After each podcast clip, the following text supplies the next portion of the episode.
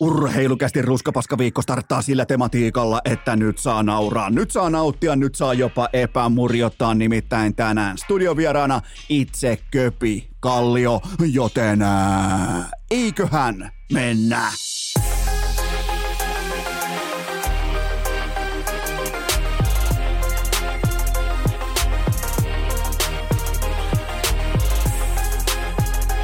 Urheilukästin kutoskausi. Salvoksen hirsistudiossa Eno Esko, tuottaja Kove ja päiväkorista karannut pikku Taavetti. Tervetuloa te kaikki, mitä räkkähimmät kummikuuntelet ja jälleen kerran urheilukästin mukaan on maanantai 18. päivä syyskuuta ja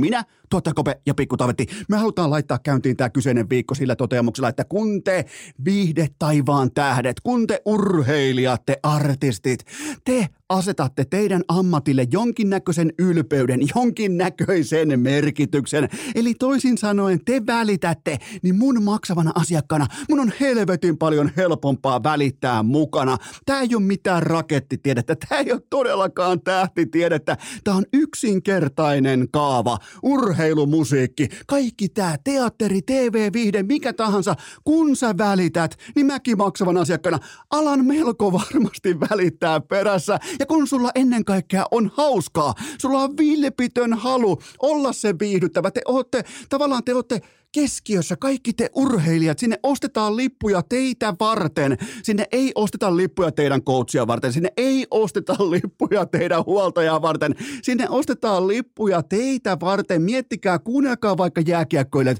miten tavallaan etuoikeutettu positioon. Te olette töissä iltaisin 18.30, kun teillä on hauskaa, niin mulla maksavana asiakkaana mulla on melko varmasti yhtä lailla hauskaa. Ei välttämättä heti, koska meillä perisuomalaisilla, meillä kestää vähän aikaa ikään kuin päästään tämmöisestä niin kuin pessimismin viitasta irti, mutta kun siitä päästään tavallaan kenkä kerrallaan, sujautus kerrallaan, uskaltaa hypätä mukaan siihen relevanssin ja hauskuuden veneeseen, niin ei siitä herkästi ole paluuta, ja urheilukästä on siitä nimenomaan ihan tismallinen, joka niin kuin tavallaan arkiesimerkki siitä, että miksi sä kuuntelet nimenomaan urheilukästiä.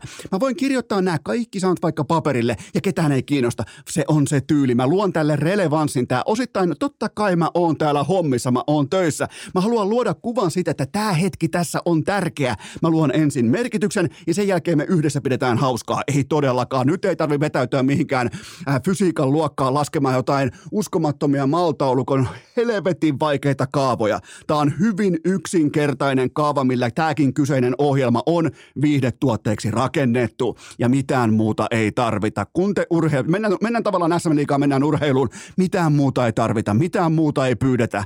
Ei välkkyviä neonvaloja, ei helistimiä, ei läpsyttimiä, ei vuvuzela-torvia, ei tubettajien meet and greetia ennen matsia. Se on komea pikku mauste, mutta se ei saa olla koko kakku. Se ei todellakaan saa olla koko kakku. Tuokaa sinne kentälle merkitys ja osoittakaa, että te viihdytte vilpittömästi ammatissanne. Se on tehokkain mahdollisin markkinointikeino lajissa kuin lajissa. SM-liigan avauskierrokset, fantastista jääkiekkoa.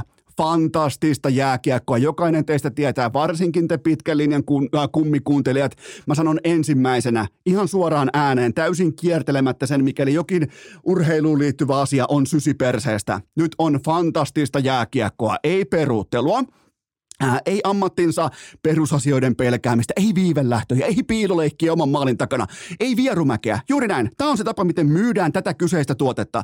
Tismalleen tällä tavalla SM-liiga voi pitää päänsä pinnalla versus tuotteen ankara hintalappu. Tämä on ainoa tapa. Mä toistan, tämä tässä on ainoa tapa. Teillä ei ole mitään muuta tapaa. Ketään ei kiinnosta teidän viivelähdöt, ketään ei kiinnosta teidän laadukas kiekkokontrolli, ketään ei kiinnosta, että oltiin valmiita ja lähdettiin oman pelin kautta, ketään absoluuttisesti ei kiinnosta.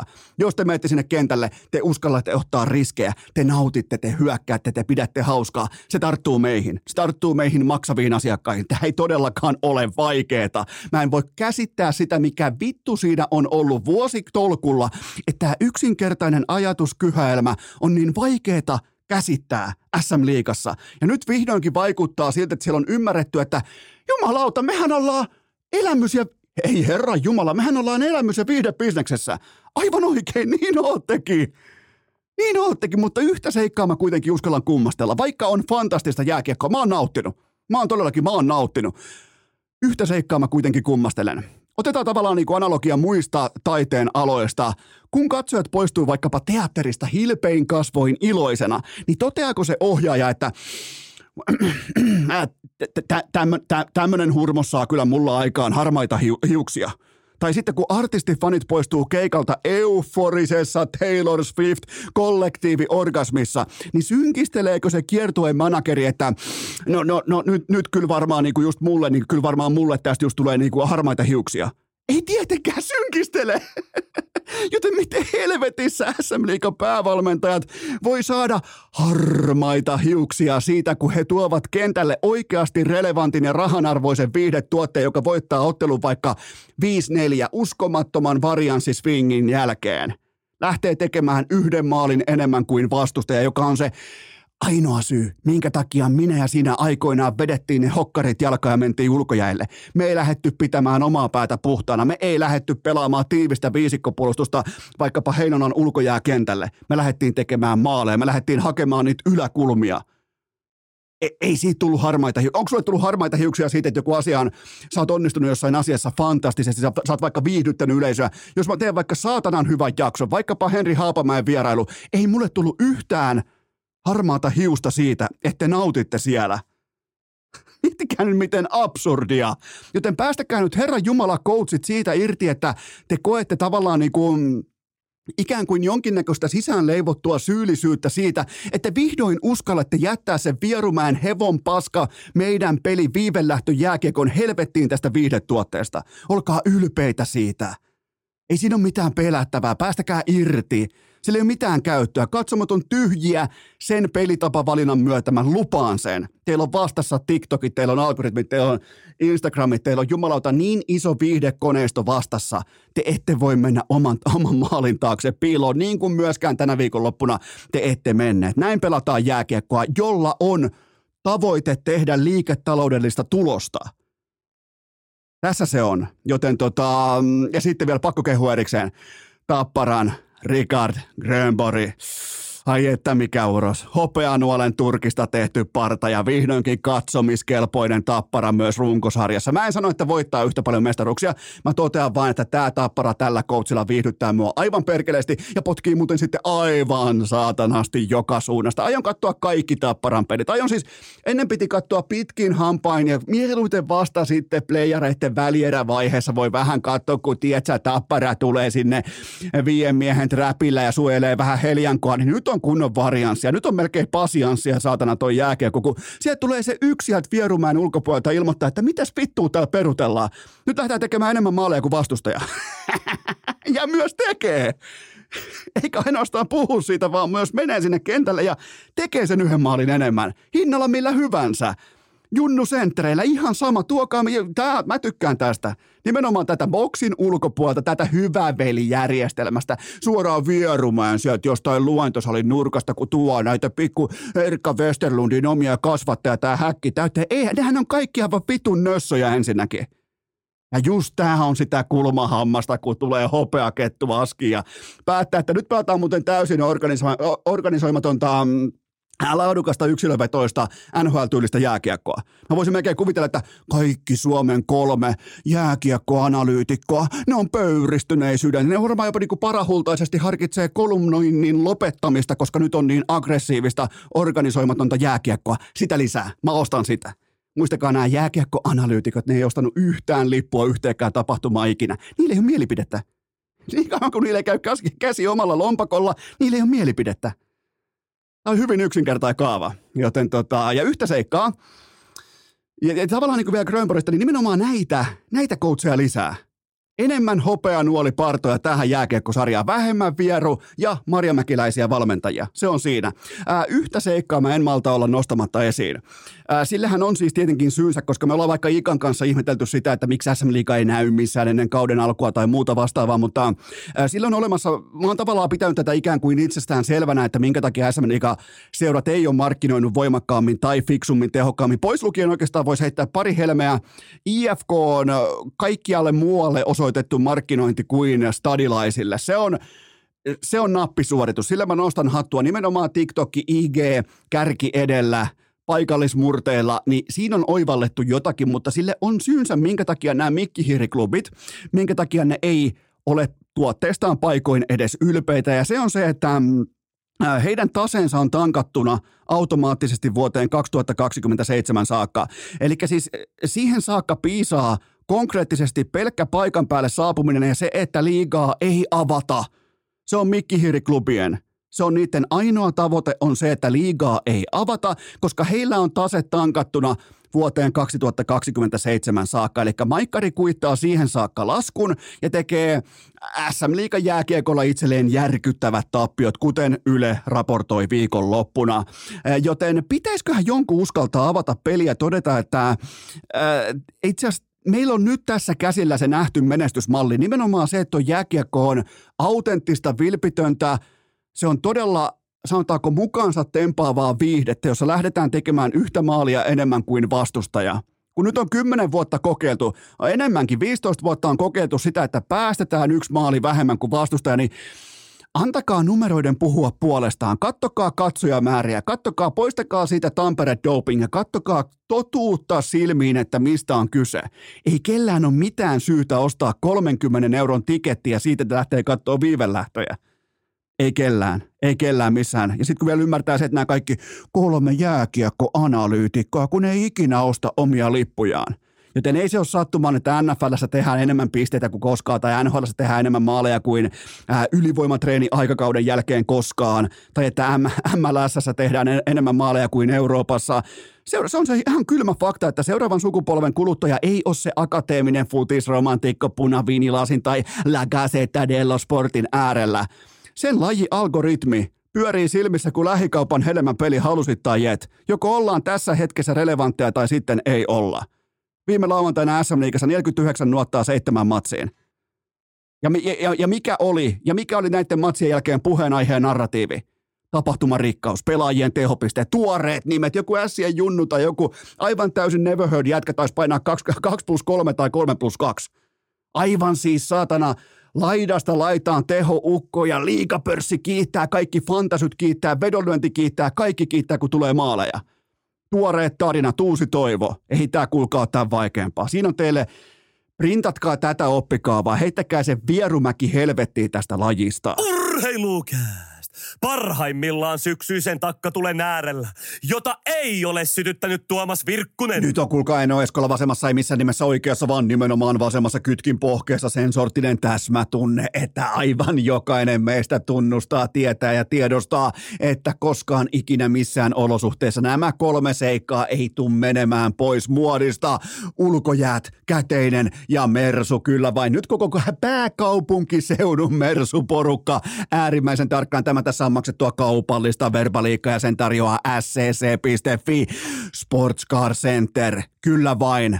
SCC Airportin toimipisteessä jatkossa myös valtuutettu Mercedes-Benz merkkihuolto. Eli kun sä pääkaupunkiseudulla mietit, että mihin tämän Mersun voisi viedä huoltoon, niin se on ehdottomasti scc.fi. Se ei ole mikään muu, se on scc.fi. Ei mitään muuta kuin Airportin sinne merkkihuoltoon. Se on viimeisen päälle. Mä olen itse Mersun asiakas. Mä menen välittömästi itse tonne, jos vähänkin lentää paskaa tuulettimen, joten se on Airportilta. Mä haluan, että jokainen pääkaupunkiseudun kuuntelija, jolla on se mersu, tietää tästä sekunnista eteenpäin, että kyseessä on scc.fi ja nimenomaan Airport. Ja sieltä löytyy merkkihuolto Mercedes-Benz, muistakaa tuo. Ja nyt muutenkin pohdintaan, totta kai syksy, talvi, miten olisi nelivetoauto, kattoboksi, sekin on aika, voi myöntää, että aika kohdalla on, kun on kunnon nelivetoauto ja siihen laadukas kattoboksi päälle.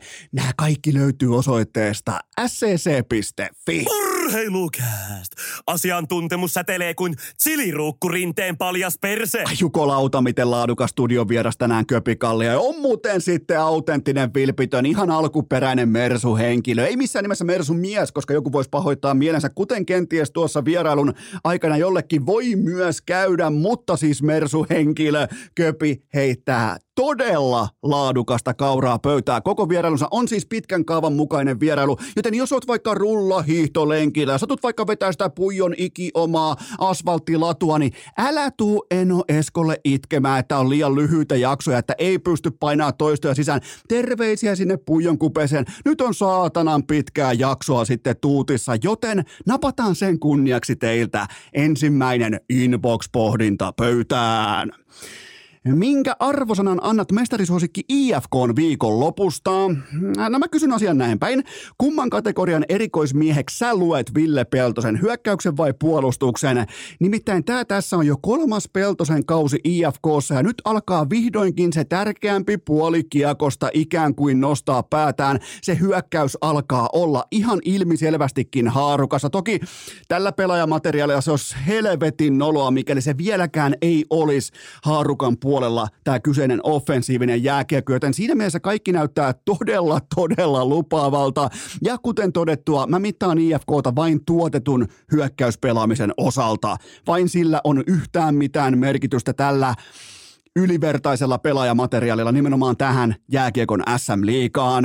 Ja vaikka IFK kävi sulamassa ja passivoitumassa vielä Tapparan koulussa, niin silti mä annan kaiken kaikkiaan aika väkevän arvosanan nimenomaan näistä kahdesta ottelusta ensin Tampereella ja sen jälkeen sitten Raumalla. Ja varsinkin Vesalainen, Jääskä, Lehterä, Koivistoinen, ydinhyökkäät näyttää todella, miten voi sanoa, kokonaisvaltaisen laadukkailta tässä kohdin verrattain totta kai nuorta kautta, mutta on mä nähnyt IFK:lta niin sysipaskoja saapumisia SM-liigakauteen, että onhan tämä nyt selkeästi energisempi. Jotenkin vaikuttaa myös, että pelaajilla on tietty pilke silmäkulmassa, tietty luovuus, tietyn konseptin ja raamiston sisällä, mutta se raami ei sido enää näitä pelaajia semmoiseen, sanotaanko paskahousujääkiekkoon. Se on mun ensimmäinen noteeraus Helsingin IFK:sta tähän alkaneeseen SM-liigakauteen. Mulla on myös nopea nuotti Aaron Kiviharjusta. Mun mielestä tässä kohdin kaikki katseet pidetään siinä vesiämpärissä, jota hän koettaa parhaansa mukaan kantaa. Se on vaativa ämpäri. Hän pelaa kovassa, vaativassa pakistossa. Nyt ei pyydetä tietenkään kuuta taivaalta, vaan pikemminkin katsotaan, että pystyykö tämä nuori superlahjakkuus olemaan IFK:n liigatason pelaaja, kun sinne ostetaan kovalla rahalla kaikki. Mä toistan, sinne ostetaan kaikki, niin se on kova näyttö, että pystyy tavallaan olemaan osa sitä pakistoa. Ei astu esiin välttämättä offensiivisena supertalenttina, mutta ei myöskään vuoda.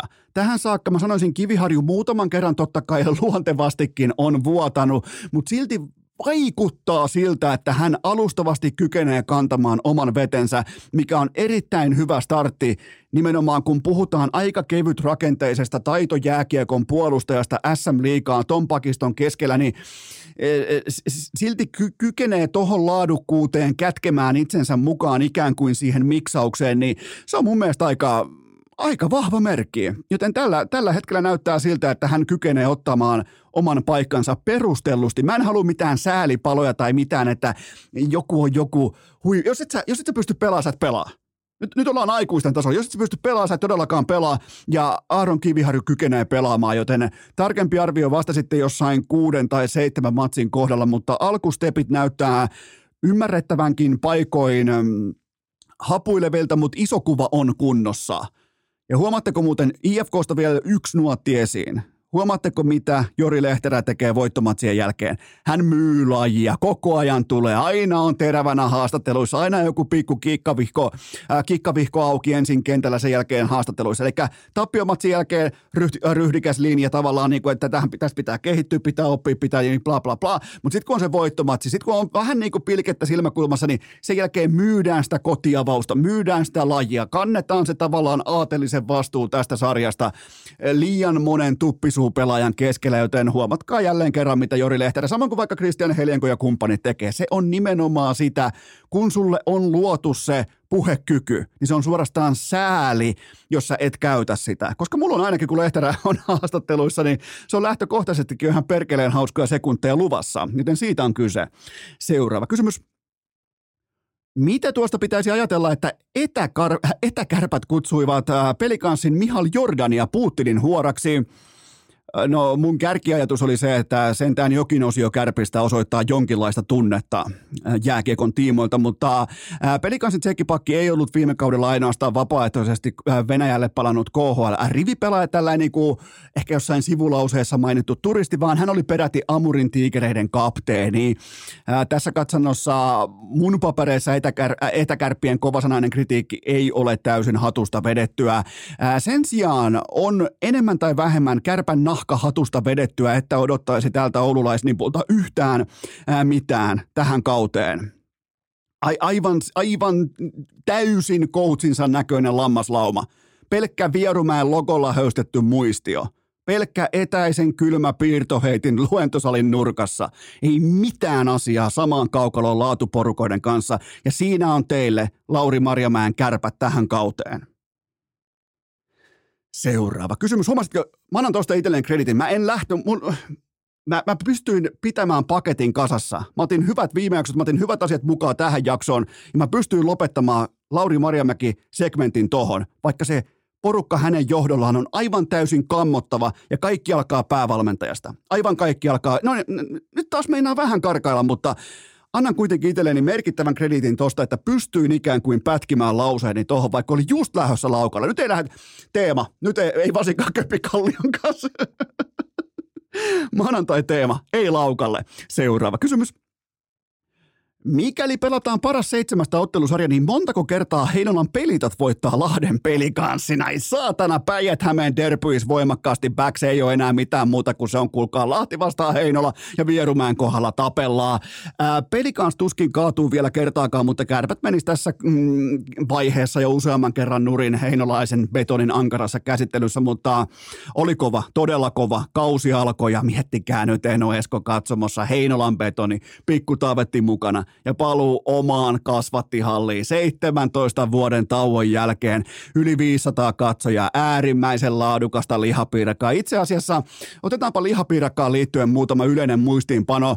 Tarjolla ei ollut vain sinappia ja ketsuppia, vaan myös kurkkusalaattia ja sipulirouhetta. Se on siinä. Mun mielestä jäähalleissa liian usein vähätellään lihapiirakan merkitystä tällaiseen viihdetuotteeseen, ja Heinolassa se on kunnossa ihan viimeisen päälle.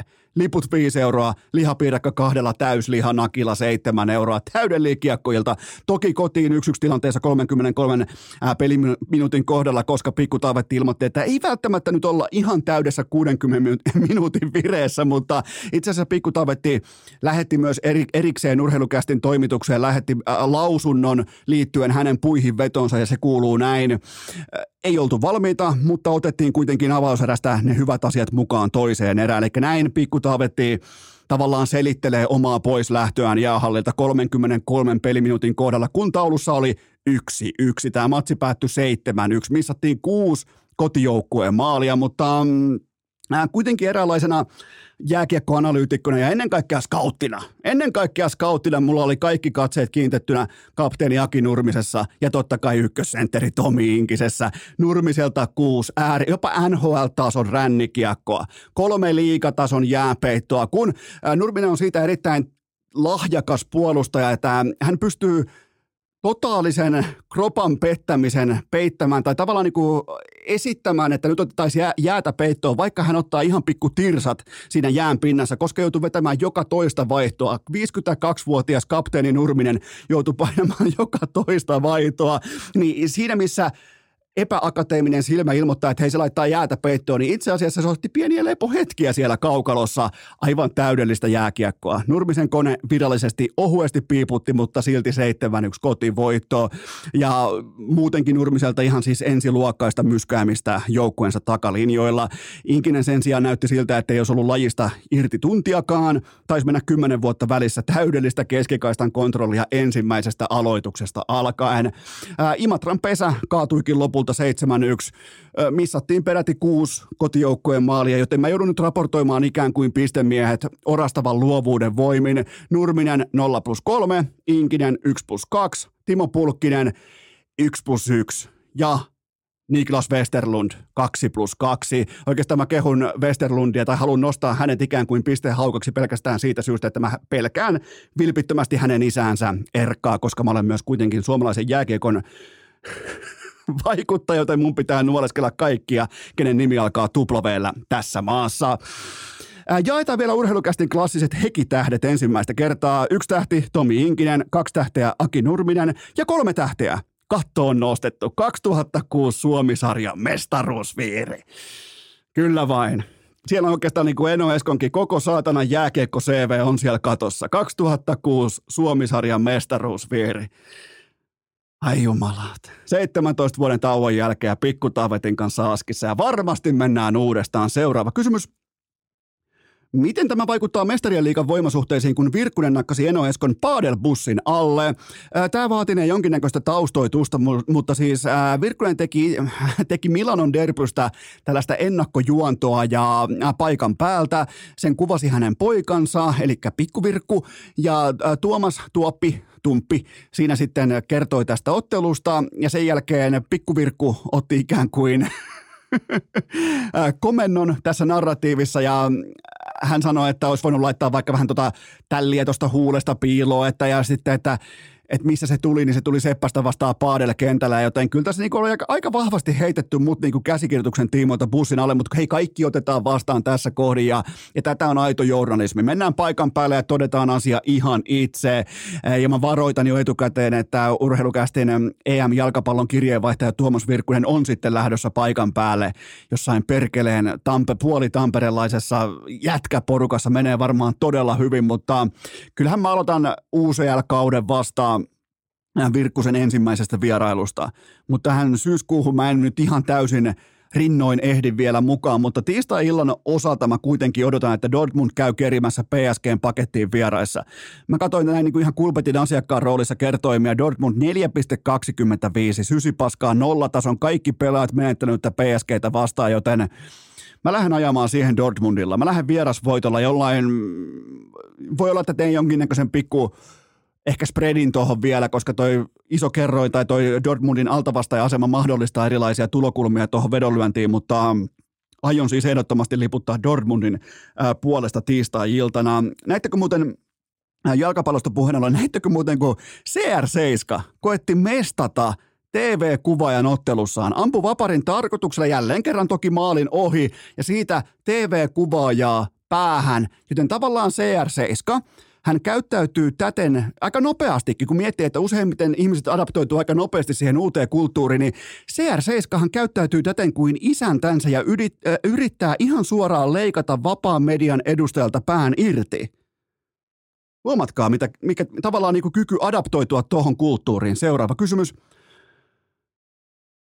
Toivotko jo salaa, että Slovenian ja Kazakstanin kokoonpanot vilisevät Bayernin miehiä seuraavassa EM-karsintaikkunassa?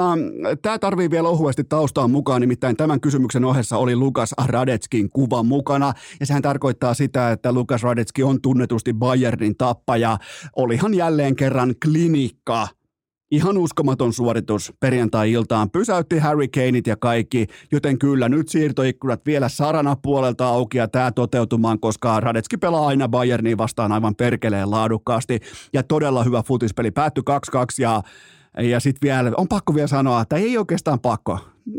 On sellainen maanantai, että mikään ei pakota meitä, mutta kyllähän toi selostamon Kuusinen kainulainen kaksikko Bundesperjantaihin, niin kyllä se on, se on todella vilpittömän, energisen, hauska tapa selostaa jalkapalloa. Nimenomaan, että se on niinku studio, se on selostamo, se on kaikkea. Joku voisi vielä heittää siinä tikkaakin vieressä, niin pystyy klaaraamaan senkin vielä samaa rahaa, joten tuo on todella hyvä tapa tehdä tällaista jo niinku ihan brändihengessä tällaista tuotetta kuin Bundesperjantai. Sitten kun vielä matsi on tommonen, 2-2 ja Lukas Radetski aivan perkeleen hyvä, joten todella sanotaanko laadukas perjantai-ilta jalkapallon merkeissä. Seuraava kysymys. Mihin voimme jättää protestin tai peräti joukkokanteen Kalle Rovanperän ja asentaja Anssin kokevan selkäänpuukotuksen jälkeen?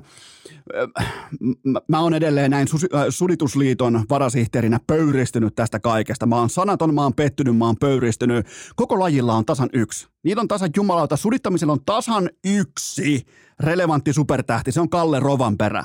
Miten siellä on edes kuviteltu tai tultu siihen yhteen tulemaan, että olisi hyvä idea mennä itse asiassa munakellon sekkarin kanssa ottamaan sekuntiaikaa viereen, että miten öljypumppu korjaantuu tai ei. Siis tätä varten jokaisen nousevan marginaalilajin sääntökirja on aina muokattavissa suoraan lennosta. Otetaan vaikka esimerkiksi UFCn Dana White. Dana White olisi kirjoittanut koko saatanan opuksen uusiksi tarvittaessa. Se lajin ikioma Conor McGregor ei voi jäädä finaalista sivuun.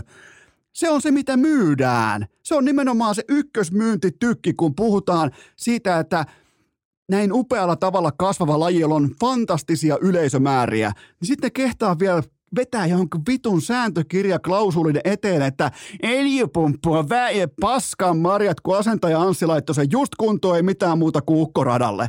Se on siinä. Sääntökirja on kirjoitettu noin Eno Eskon voimin uusiksi. Mikä tässä on näin vaikeeta?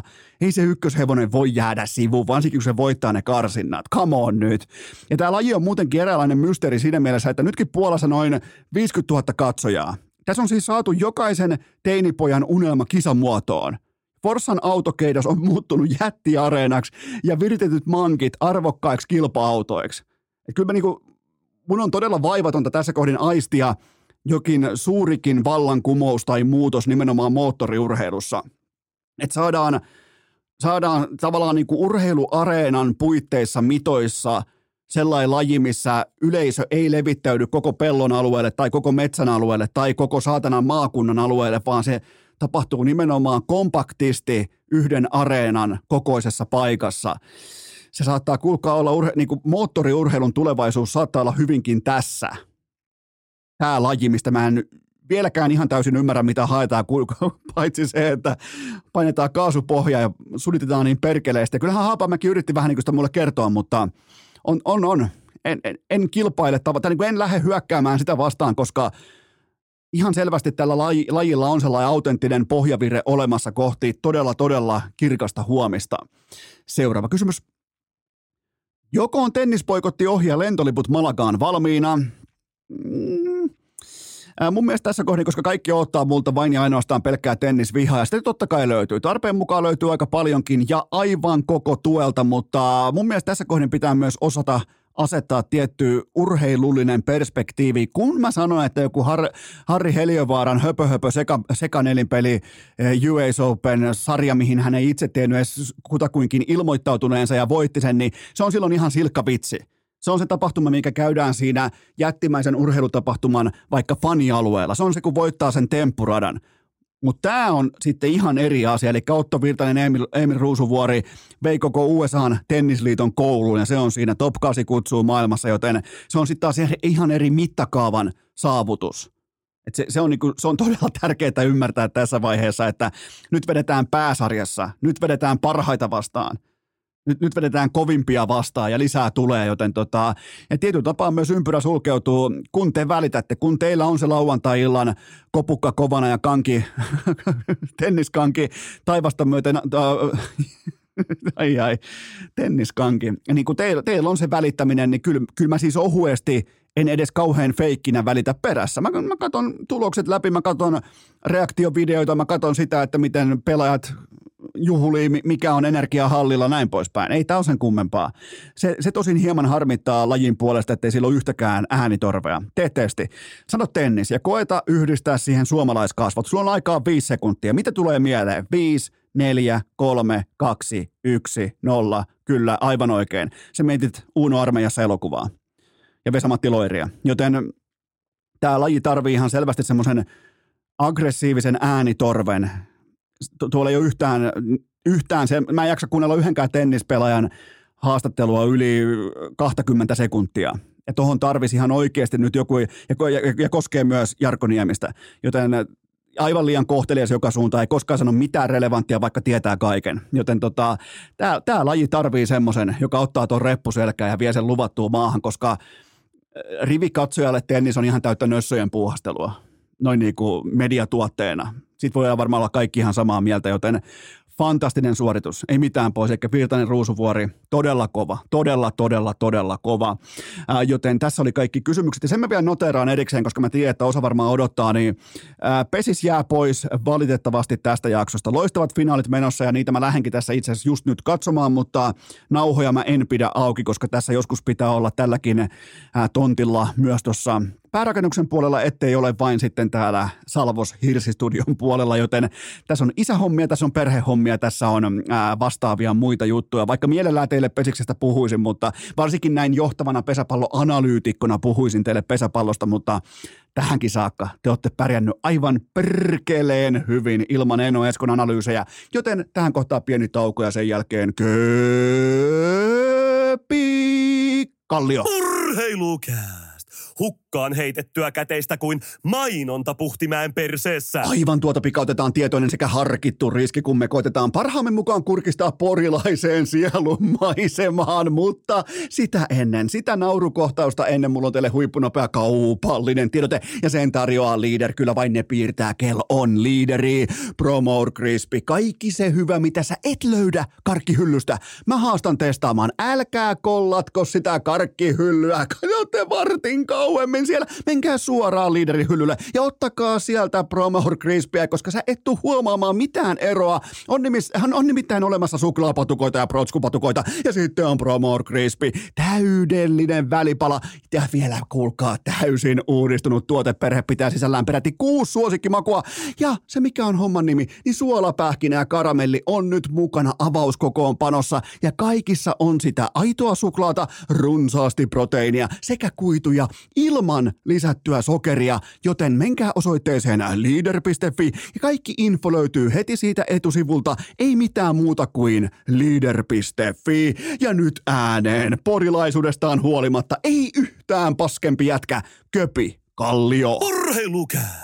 Muistakaahan, että CR7 kameliliigapokalit ovat sitten tosi tärkeitä ja merkittäviä. On aika toivottaa tervetulleeksi Urheilukästin seuraavaa vieras, jonka koko kotimainen urheilukenttä tunnistaa siitä, että hänellä on poikkeuksellinen kyky aistia milloin urheilu tarjoilee meille Celine Dion hetken.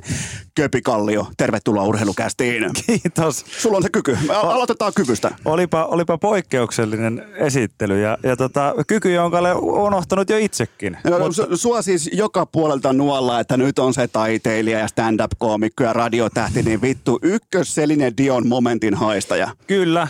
Tai ainakin joku tässä tittelin mä oon ottanut vähän silleen varkaan itselleen. Musta tuntuu, että siis suuri osa ei varmaan välttämättä tiedä, että mikä on Celine Dion hetki, mutta puhutaan niinku tapahtumista urheilussa, jotka ansaitsevat legendaarisen Celine Dionin My Heart Will Go On -kappaleen taustalle. Ja niitä on tullut siis väännettyä someen useasti, mutta kaikki on siis lähtenyt alun perin aikoinaan Yleäks aamusta, jossa Ville Eerikkelän kanssa niin alettiin leipomaan tällaisia Celine Dion hetkiä vähän niin kuin sinne sun tänne, ja varmaan niin kuin suositun oli lopulta sitten legendaarinen 2 kilon siika, johon laitettiin sitten Celine Dion taustalle. Ja sitten tuossa se oli vähän aikaa niin kuin tauolla, enkä mä sitä niitä jaksanut oikein laittaa mihinkään, mutta sitten tuossa koronavuosien aikana niitä alkoi taas tippua vähän lisää sitten. Viimeisimpiä. Vilma Murto, Lauri Markkanen, kyllä. Onko muuta? Oliko Topi Raitanen? Ylskö Topi siihen? Kuitenkin urheilukästinen kummikuuntelija, niin voidaan heittää bussin alle. Heitetään Topi bussin alle, koska musta tuntuu, että Raitasesta ei tehty, koska mä taisin olla jossakin lomalla, mutta mulla on siis, se on ihan hirveä, kun sä oot tehnyt niitä muutaman, ja en mä oo tehnyt niitä silleen, että anteeksi nyt vaan, siis mä rakastan kaikkia seuraajia, ja kyllä niin kuin paljon, mutta se, että mä en ole siis vastuussa kellekään siitä, että jos sellaista ei tuukaan. Mulla niin. Tulee siis semmoista, että mä oon niin lomalla, niin hyvä, että joku ei ollut selvittänyt mun numeroa. Sä, että vittu Kallio. Että missä on Celine Dion, että Raitasen juokset. Mä en mä kerkeä nyt. Niin, mutta tavallaan sulla on tietty kunniavelka Suomen, varsinkin urheilukansalle, koska silloin kun se momentti on siellä, sulta ei tule Celine ulos, niin tuntuuko justapa vähän, että sä petät Suomen kansan? Nykyään tuntuu joo. Mä tiedän sen tunteen. Joo. Sama kuin aikoinaan, kun mä olin vielä Twitterissä aktiivi, jos on jotain tärkeät meneillään, niin tuli sellainen sivupaine, että perkele, pitäisiköhän mun kommentoida jotain? Joo, mä tiedän. Tää on 2 semmoista asiaa, mistä mä tunnen pahaa oloa nykyisin. On siis se, että mä en tiennyt, että mä avasin tämmöisen Pandora-lippaan. Se piti olla vaan hauska juttu. Nyt se on yhtäkkiä mun ammatti, Suomen ainoa virallinen Celine Dion tehtaan toimitusjohtaja. Ja sitten toinen, mistä tulee aina paha mieli, on se, että kun ihmiset tulee kysyä jossain kaupungilla tai festareilla tai jossain, yleensä vähän kännissä, aika paljon kännissä, että missä Viki on. Mä en valitettavasti tiedä. Mä kysyn nyt sulta, missä Viki on. Mä toivon, että hän on terveenä perheensä kanssa kotona. Muusta en osaa sanoa. Mä muuten ehkä jopa tiedän niin kuin eksaktisesti, missä Viki on, koska me asuttiin viereisissä taloissa aikoinaan. Onko näin? Erittäin värikkäisiä. Nyt pitää osoitetta paljasta, mutta erittäin värikkäisissä taloissa vierekkäin. Ja on muuten samanmerkkiset koiratkin vielä. Onko mikä tanskalaisruotsalainen pihakoira? Ei, kun eikö Mikil ole Jack Russellin terrieri? Ei ole. Okei. Minkälainen koiraomistaja tuolla tavalla niinku, tää on nyt ihan... Hei, kun mä katon sitä se fledaa vaan aina ja mietin, että hei vittu, pääsitkö kaverikuvaan koskaan käynyt pyytään. Mutta sillä, että nehän on sit Jack Russell ja tää pihakoira on niinku samannäköisiä. Mutta nyt mä niinku pelottaa, että sä oot niinku, kuinka monta kertaa sä oot niinku hakenut sä oikein skidin niinku tarhasta ja niin poispäin. No nyt on vasta niinku tarha onneksi viikko takana. Mulla on 5/5 oikea vauva mukana. Mutta sanotaanko, että tällä koiran tunnistuksella niin ei lapsen tunnistus ei voi olla sen ihmeellisen. Kyllä tässä, että tässä on tiettyjä varianssia, mutta joo, että mä ehkä jopa tiedän, missä Viki on. Eli nämä on se tavallaan sun pahan oman tunnon asiat. Niistä tulee paha olo, kun ei osaa vastata ja kertoo hädässä olevalle ihmiselle, että missä Viki on. Okei, no jos Viki kuuntelee tätä, niin se voi vaikka sulle lähettää viestiä, että missä se on. Joo, ja hän varmasti lähettääkin. Hän tekee sen. En mä usko, hänelle on mun numeroa, me ei ole sillä tavalla väleissä. Niin, eikä tarvi ollakaan. Ei tarvikaan. Te olette vaan rahan takia täällä. Joo. Haluatko promota jotain välissä? Ei ole mitään semmoista. Ei ole meneillään mitään juttuja.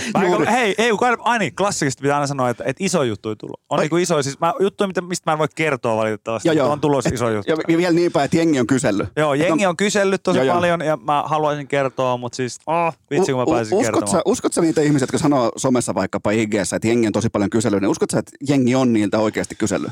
No ainakin omassa kaveriporukassa niin se on jo vähän semmoinen niin yleinen läppä, että jengi on kysellyt ja sitä käyttää jopa silleen ironisesti, että jengi on kysellyt.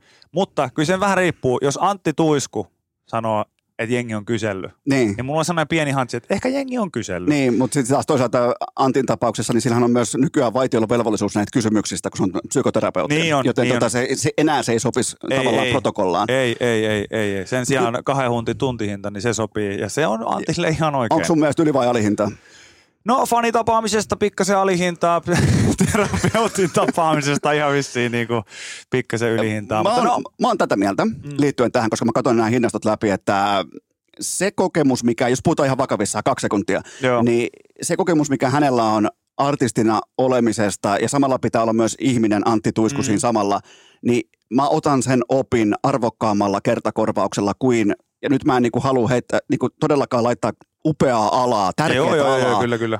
Mutta mä halusin nimenomaan ton tarinan kuulla, nimenomaan terapian voimin. Ja sen takia mun mielestä se hinta tässä tapauksessa on perusteltu, koska hänellä on uniikki tarina. No, jos mä oon hetki aikaa vakavissa, enkä heitä vitsiä, niin sanon sen verran, että itse olen vähän samoilla linjoilla.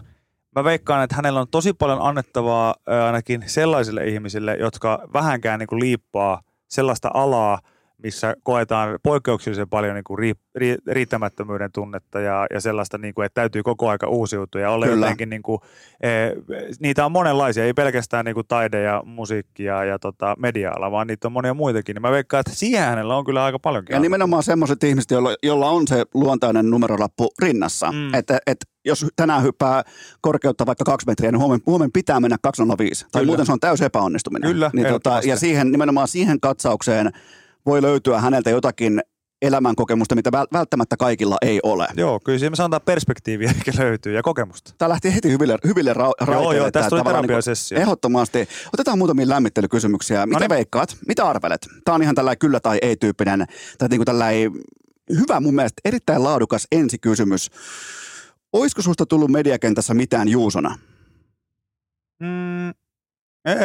En tiedä, ei ehkä. Niin, koska kyllähän tuo köpi potkii ihan eri tavalla. On, mutta siinä on, siis tässä on sellainen hauska, jos yritän tosi nopeasti kertoa, niin siis mähän aikoinaan, kun aloitin radion tekemisen joku 12-13 vuotta sitten ja paikallisradiossa Porissa, niin silloin mähän olin ihan siis Juuso Kallio. Okay. Vapaa-ajalla tosin olin siis köpi jo silloin, koska olen joskus lukioaikoina sen saanut jossain futiksen aamuritreeneissä. Vähän niin kuin käänteinen Batman, että duunissa omalla nimellä, mutta vapaa-ajalla sitten Batmanin nimellä. Kyllä, ja Porissa se on itse asiassa loogista, koska semmoinen Varkaan nimi pitää olla vapaa-ajalla. Millä muulla mä tein niitä asuntomurtoja ja pyörävarkauksia. Niin kuin aina joku spöge tai spuge tai köpi tai joku stidi, se nimi pitää olla. Mutta siis silloin tietysti se radion formaatti oli siinä niin kuin paikallisradiossa tietysti paljon aikuismaisempi. Ei siellä millään niin kuin varsinaisesti lempinimillä esinnetty, paitsi kollegani ja nimikaimani siis Julle Kallio, joka hän on Juha-Pekka oikealta nimeltään. Mutta muita ei tämän villimpiä niin kuin lempinimiä ollut. Okay. Sitten mä siirryin Yle X:lle ja Helsinkiin, ja se oli mahtavaa, että mä olin käynyt sinne samana keväänä, mä olin käynyt siellä niin kuin demonauhoituksissa, ja mä kävin siellä silleen niin kuin Juuson nimellä, koska mä en tiennyt, että onko niin kuin kuuluuko tässä esitellä, että hei, mulla on myös olemassa lempinimi, jolla mua kutsutaan, vaan mä menin sinne Juusona, ja sitten siellä tein ne demot niin kuin Juusona, ja sitten siinä tuli kaikenlaista, että mä jouduin odottaa vähän sitä vastausta, ja sitten tuli vastaus, että no, että okei, ehkä tällä kertaa, mutta itse asiassa me tykättiin susta niin paljon, että jää holdiin, että me soitetaan sulla oikeasti pari viikon päästä, ne klassinen. Ja mä siinä kohtaa jo siis tietysti vedin pullon rommia ja itkin porilaisille ystäville. Joo, sä menit niinku köpimoodiin siitä. Joo. Varastettiin pari autoa ja mitä muuta me nuoret villit tehtiin. Ei, mutta siis sitten he soitti oikeasti 2 viikon päästä ja sanoi, että täällä olisi niinku duunia ja näin, että tuut sä. Ja sitten mä tulin, ja jotenkin kun se positio, mitä mä alun perin olin hakenut, ei toteutunutkaan, mutta sitten mä sain vähän niin kuin se lohdutuspalkinnon, että tuu silti. Niin sitten mä jotenkin, en mä tiedä, oliko siinä vähän semmoista niin kuin I don't give a fuck tai jotenkin rentoutumista. Mutta sitten mä tulin sinne seuraavan kerran sinne Helsinkiin, niin mä esittelin itseni suoraan kaikille, niin kuin, että köpi. Okei. Ja sitten mä muistan, että Mannisen Tommi, joka kanssa on ollut radiossa ja tekee tubessa paljon hyvää kampetta, niin hän sanoi, että se oli niin kuin ihan hirveä ero, että se semmoinen niinku farkkukauluspaitainen jännittävä Juuso niin muuttui silleen niinku 2-3 kuukaudessa, sit kun he nähtiin uudestaan. Joo. Niin olikin niinku hupparissa erittäin rento lökäpöksyinen köpi. Kyllä, tatuoinnit kaikki. Niin, mutta jotenkin, että se oli silleen, että sit kun mä tiesin, että mä sain tämän duunin jo. Mä sain tämän jo ja mun ei tarvinnut enää jännittää jotenkin. Sit sen jälkeen mä olin luonnollisesti köpi, mutta mä en usko, että se Juuso olisi ollut niin raflaava. Ja lisäksi Yleäksellähän oli ollut siis 1 miljoona Juusoa jo ennen mua. Niin se oli ihan hyvä, että mun kannatti olla joku muu. Että jos mulla ei olisi ollut köpilempi nimeä, mä olisin ollut varmaan Markku. Niin, ihan vaan silleen keksin. Joo, tai sitten sä olet Juuso 4 tai Juuso 18. Joo. Mutta köpi, niinku tavallaan köpinimihän, niin se tarttuu kerrasta. Se on hyvä sellainen, vähän niin kuin kun antaa vaikka koiralle nimen, niin mielellään 2 tavua. Sellainen, mikä jää kerrasta mieleen köpi. Ja kyllä. Se on siinä. Heti jää mieleen. Kyllä, niin kuin Kobe. Kyllä, just näin. Mutta toi on ihan mielenkiintoinen tarina siitä, että tavallaan jopa vähän sattumankin kaupalla sitten sä tuut sisään ilman, että kaikille, että mä oon muuten köpi. Ja nyt totta kai yksi Suomen suurimmista mediabrändeistä köpi. Niin se on tavallaan, jostain se alkaa aina. Joo, ja eikä niitä oikein osaa niissä hetkissä varmaan miettiä, että kuinka monelle. Niin sä et varmaan käynyt jossain porilaisessa brändäystoimistossa. Että...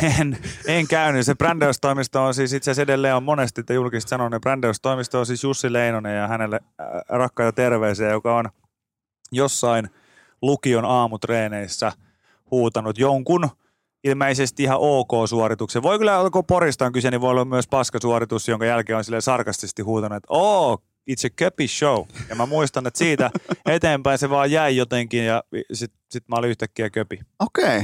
Noin se lähti liikkeelle. Minkälainen oli muuten, sä oot 90 syntynyt, niin minkälainen oli lama-ajan Pori? Koska mä tiedän totta kai lama-ajasta kaiken, mä oon 84 ja Heinolasta. Niin miten se näyttäytyy, sä oot mua vähän nuorempi, miten se näyttäytyy sun silmiin? No varmaan se näyttäytyy mun 81 syntyneen siskoni silmin erilaiset. Mulla on myös 88 syntynyt sisko, mutta hän on sen verran lähellä, että me koettiin varmaan se aika pitkälti samalla tavalla, mutta mulla on semmoinen onni käynyt elämässä, että vanhemmat on ollut ensinnäkin ihan päällikkötason vanhempia alusta asti, mutta heillä oli myös, molemmat on ollut terveydenhoitoalalla.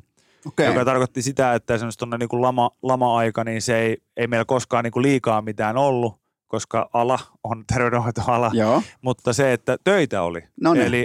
Eli siinä mielessä niin kuin meillä meni kaikki hyvin, että pystyttiin jopa silloiselle hyvin uudelle ja ihmeelliselle Paratiisimäen tällaiselle omakotitaloalueelle rakentaa 97 niin kuin oma talo. Joo. Ja se oli niin kuin iso juttu. Mä en toki silloin osannut nähdä sitä isona juttuna ollenkaan. Me oltiin asuttu toisella puolella Poria ennen sitä ja mä ihmettelin niin kuin isosti, että miksi mitään saatana niin kuin savipellon keskelle muutetaan ja osoitin mieltäni, mitä ikinä pystyin, mutta mulle se näyttäytyy sellaisena, että ehkä se on ollut, se on ollut ehkä vähän lääväsempää kuin mitä sitä muistaa, mutta kaiken kaikkiaan mä oon aina sanonut, että mulla oli kyllä ihan niin kuin onnellinen ja mukava lapsuus omasta mielestä. Ei ollut mitään niin kuin liikoja, mutta ei kyllä varsinaisesti ollut mitään semmoista, että olisi kauheasti puuttunutkaan. Vaikka ei ollut mitään, niin oli kaikkea. Niin, mulla siis ainakin jäi vähän sellainen tuntuma lapsuudesta. No mulla on vähän sama, että meillä on 5-henkinen niin kuin perhe. Se on nyt ihan selkeää, että mulla on kaksi isosiskoa, niin me ei niinku toistemme vaatteita kierrätetty. Et ehkä siinä onnessa mä niinku sain sitten kuitenkin niinku edes poikapuolisten serkkujeni niinku kamat tai jotain muuta. Mutta ihan semmoista samanlaista kaikilla muillakin monilla oli mutta meillä on varmaan se, mikä on ero moniin mun frendeihin, oli se, että niinku perhe pysyi yhdessä ja ei ole sitä niinku sellaista, mikä sitten monella aiheutti sotkua sitten myöhemmin tietysti semmoinen, että jos on ollut himassa vähän huono meininki, mutta meillä on ollut kyllä aina hyvä meininki. Mä luulen, että meidän synnyin kaupungit on monessakin mielessä vähän samanlaisia, Pori ja Heinola siinä mielessä, vähän niin kuin sinikaulusta ja vähän sellaista niin kuin näytön paikkaa ja sellaista tietyllä vähän niin kuin nyrkkitaskustyyppistä uhoa molemmissa kaupungeissa paljon. On ja kyllä mä veikkaan, että Porissakin se on tasaantunut niin kuin nykypäivään mennessä jo niin kuin paljon, mutta erityisesti silloin niin asiat on ollut aika yksinkertaisia ja just tämä sellainen, että ihmiset, jotka ajattelee, että väkivalta ei ole ratkaisu, niin kyllä se on. Kyllä on. Joo. Mä oon monessa tilanteessa todennut Heinolassa niin lähinnä sivusta katsoen, että okei, tämä ratkaisi tämä asia väkivallalla. Joo, ja siis mulla on ihan sama kokemus, että mä en itse voi ottaa mitään semmoista kannusta, että mä olisin ollut paljon tappeluista jotain, mutta kyllä mä niin sitä on nähnyt.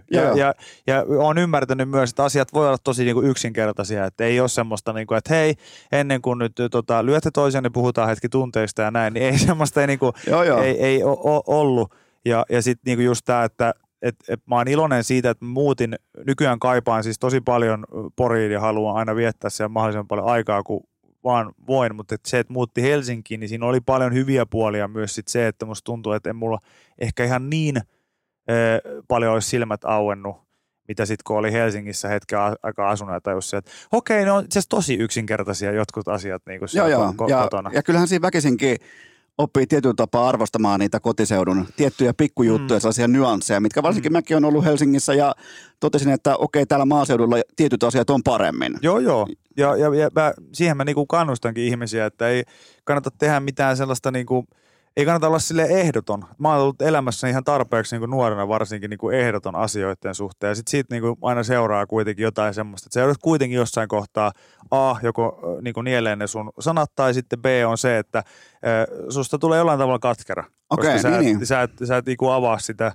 maailmankatsomusta sulle niinku oikeasti. Ja se just, että siinä ei ole mitään pahaa, käy jossain ja todeta silleen, että ei ollut mun juttu, mennään takaspäin tai jotain muuta, mutta se, että se on kaikista tyhmintä, että on silleen niin kuin, että mä en usko, että tuolla voi olla mitään parempaa. En mä tarkoita, että kaikkeen tarvitsisi lähteä johonkin ja liikkua kotoa yhtään mihinkään. Kaikilla voi olla just onnellista siellä kuin on, mutta semmoinen, niin kuin, että ainakin multa se on vähentänyt sitä, että mä yritän nykyään aika paljon ymmärtää joka ikisen niin kuin puolen siitä, ja sitten varsinkin kun Porissa on viettänyt aikaa, niin tajuaa sen, että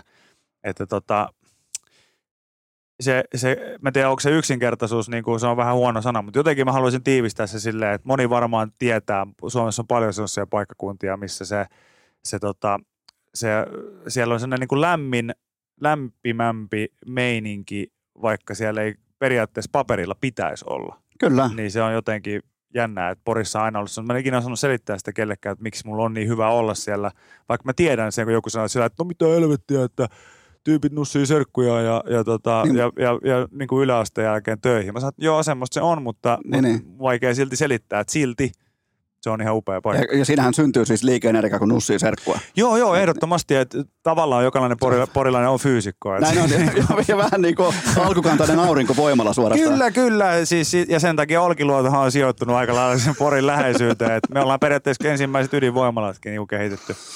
Jumalauta. Serkkujen kautta.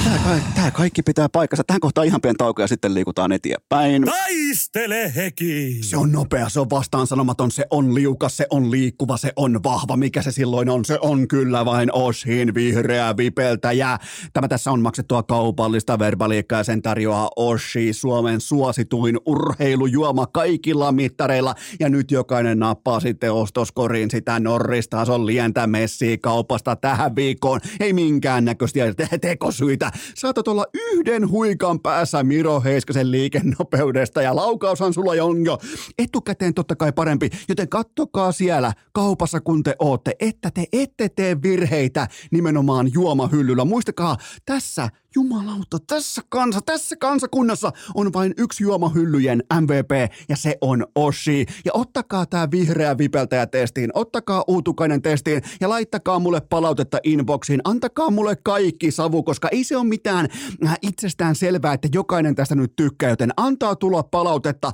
Sen takia, jos sä et tykkää, niin siellä on myös iso sininen, siellä on oranssi totuus ja siellä on 4 tölkkimakua. Suomen suosituin urheilujuoma kaikilla mittareilla. Oshi. Kaikki lisäinfo osoitteesta oshi.fi. Toistot sisään. Köpi, se on kuule porinässät. Se on porinässät. Sä näet sun vieressä, naura. Sä näet sun vieressä porinässien pelipaidan. Siinä on lukee selässä Seppänen numero 30. Niin ennakoidaan nopeasti porinässien alkava SM-liigakausi. Nyt ei tarvitse tietää mitään. Ei tarvitse tietää yhtään pelaa. Tuleeko kultaa vai ei? No, tulispa playeripaikka. Okei. Nythän se tuli siis viime kaudella monen tauon tai vuoden niin kuin tauon jälkeen taas. Oliko peräti 5 vuoden tauko tai jotain? Oliko 7 vuoden? Mä en tiedä, oliko jopa 7. Joo, saattoi olla. Ja oli muuten hyvä tunnelma keväällä. Oli, ja siinä oli niin kuin nähtävissä ehkä sitä, missä mun mielestä niin kuin porilainen jääkiekkoilu on niin kuin parasta. Ja se on siellä Isomäen niin kuin illassa. Ja kyllä, tiedän, ei, niin kuin mä haluan sanoa tähän alkuun tähän näin, että mulla monta kertaa muuhun on yritetty käyttää lyömäaseena niin kuin porinässiä. Mutta kun mä oon sillä niin kuin, että kun joku tulee, että hei, köpi, että poriässät, niin kuin, että ei vitsi, mikä looserienkin. Sitten mä sanon, I fucking know. Sillä, että ei sun, niin kuin, että ei toi satu muuhun, kun kyllä mä tiedän. Se on niin kuin sama, kun sä valitsit niin kuin pienimmän tyypin niin kuin välituntipihalta ja hakkaat sitä, oot sillä, että hei, mä pystyn voit. Se totta kai, mutta mennyt niille isommille. Että ei me olla koskaan niin kuin yritettykään mitään. Tavallaan se ässien hienous ehkä on siinä, että me taas tiedetään, mä vaan sanon tällä, mä en tiedä, tuleeko kultaa vai ei, koska se on se paras juttu, että se voi olla niin kuin tosi katastrofi, tai sitten se voi olla jotain niin kuin tosi sytykkeellistä, kyllä, ja sitten mennäänkin niin kuin pitkälle. Että sehän se ässien niin hienous on, että et sitä odotusarvo on aina vähän mihinuksella, mutta sitten kaikki siitä ylöspäin, juuri näin. Ihanaa plussaa. Ja elämässä onnellisuus perustuu siihen, että mitkä on sun odotukset. Kyllä. Kun laittaa, tiedätkö, vähän sinne alapeltoon, sen jälkeen joku playoff-paikka, niin vittu torille. Ja oikein niin kuin kunnolla karhua mukaan säkkitäytöjä torille, koska ja sehän Porissa, nimenomaan porilaisessa urheilussa, lähinnä puhun siis jääkeikosta, niin se on se helmi siinä, että vähän niin kuin äsken tuli käytettyä termiä sinikaulus. Vähän mennään altavastainen lähtökohtaisesti sinne hallille, ja sen jälkeen jokainen tuplavee, sen jälkeen tuntuu jättimäiseltä voitolta. Sitten vielä vittuillaan perään, juo kaljaa ja mennään kotiin nukkumaan. Huomenna aamu serkun viereen nussitaan serkkua, ja seuraavana päivänä 7 hiihnalle, jos on töitä. Niin, jos on töitä. Voi olla, että sen monella ne työt loppuu jo ihan siihen yhteen voittoonkin, että soittaa jo siinä kohtaa. Mä tuona ikinä töihin, ässät voitti Saipan tiistai-illassa.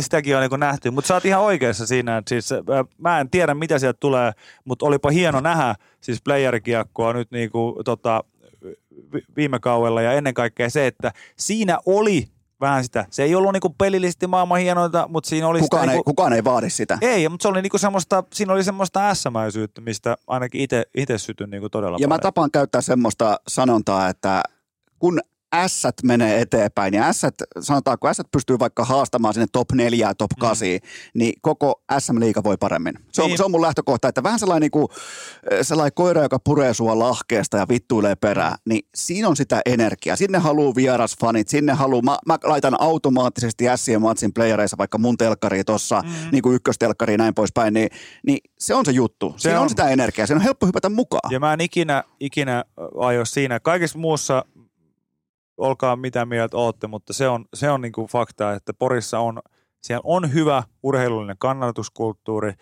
Oispa hienoa, että siellä menisi niin kuin olisi vaikka futistakin ihan pääsarjan tasolla, näin poispäin, mutta menkää katsoa pesäpalloa, menkää katsoa niin kuin lätkää, käykää katsomassa jotain niin kuin BC-sisun divari-korismatsia, tai silloin kun Karhut pelasi vaikka vielä niin kuin liigamatseja jossain Porin urheilutalolla, niin siis siellä osataan, se kannatuskulttuuri on hyvä ja sitä, niin kuin, että siellä on vaikea pelata, niin sitä mä en niin kuin anna ikinä kellekään. Et se, että jos joku tulee sanoa silleen, että joo, mä oon itse tuolta jostain Jyväskylästä, mä oon aika kovin vittuille toisilleen. Mä oon silleen, että niinku, kyllä varmasti, että mä en tiedä oikein miten päin mä olisin tässä, kun mä odotan niin paljon sitä sun niinku sanallista hyökkäystä. Et se on, sitä mä en anna. Et vaikka siellä ei kiekkoa osattaisi pelata, niin ainakin huudella katsomusta.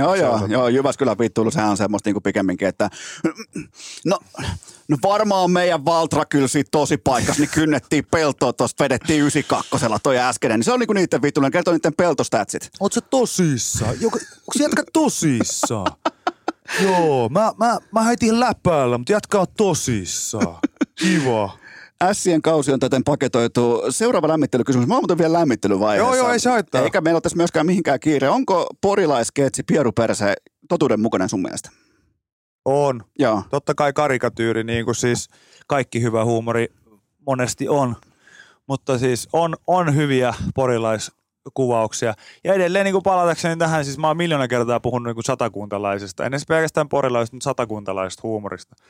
Ja se on hienoa, koska siinä on identiteetti. Joo. Ja moni ei just ymmärrä sen takia porihuumori on mulle ainakin, se on tosi huono lyömaa se mua vastaan, koska mä oon sillä, että I know. Ja mä itse teen niistä samoista asioista huumoria, mutta porilaisilla on mun mielestä silleen aika hyvä käsitys siitä omasta hauskuudestaan. Paras esimerkki ehkä niin kuin pieruperseen ohella oli, kun Joonas Nordman teki aivan hienon duunia, kirjoitti ja loi tämän porisuhdenneuvoja hahmon ja teki Luukkosesta, kaupunginjohtajasta, oman version, niin sehän siis oli mainoskampis, mikä toimi erityisesti porilaisille, koska siinä dissattiin porilaisia. Ja oli sillä, että niin, noin perseestähän me ollaan, se on niinku hauskaa. Joo. Ja sitä kautta se sitten niinku, oli yhtäkkiä hauskaa kaikista muistakin.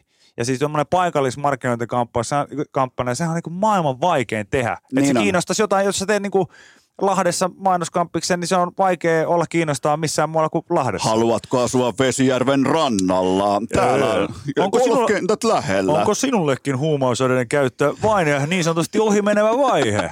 Ja jne. Tule Liipolaan. Kyllä, mutta siis se, että on ehdottomasti pieruperse totuudenmukainen kuvaus. Toki liioiteltuna niin kuin pitääkin olla, mutta se on myös vähän porilaista lyödä sitä värikynää. Tiedätkö, kuka tekee pierupersettä? Ei tarvitse siis sanoa, että jos tiedät, mutta voi sanoa, että jos tiedät, ei tarvitse sen kauemmas mennä siinä. Tiedän ja hän on siis yhden hyvin harvoista tällaisista siis ihan äänellisistä haastatteluista antanut meikälle ja Ville Eerikkelle. Toki muutimme hänen äänensä, mutta tiedän kuka on. Terveisiä hänelle, hän on urheilukästin kummikuuntelija. Joten terveisiä hänelle. Sinne Musan Salma, oliko miten kovaa valuuttaa tuolle, niinku, puhutaan vaikka niinku tuulipuku ja verkkari, kun heittää Musan verkkarin päälle silloin 2000-luvun alussa siihen kohtaan, niin miten Köpillä toimi? Kyllähän se on toiminut, se on rakas seura ja varmasti kaikista niinku porilaistakin seuroista on rakkain ja 2010 taisin lopettaa miesten kakkostivaria, silloin taidettiin kairata tai jotain muuta. Mitä paikkaa pelasti? Ja pelasin jonkun verran hyökkäjänä, mutta siis niin kuin se oli semmoista ehkä loppuaikoja jotain hassuttelua, mutta mä olin niin kuin oikea pakki on se niin kuin semmoinen pelipaikka, mistä mä oon tykännyt. Mä olin semmoinen niin kuin nouseva pakki ja sitten mä erityisesti tykkäsin, oli jonkun verran jalalla lahjakas, niin mä tykkään, sen näkee kentän. Ja sit sä pystyt erityisesti tekemään niinku diagonaalipalloa toiselle puolelle. Ja kun sä näet sen kentän tosiaan, niin sitten pystyy antaa semmoisia niinku pitkiä avaavia syöttejä. Se oli niinku ihanaa.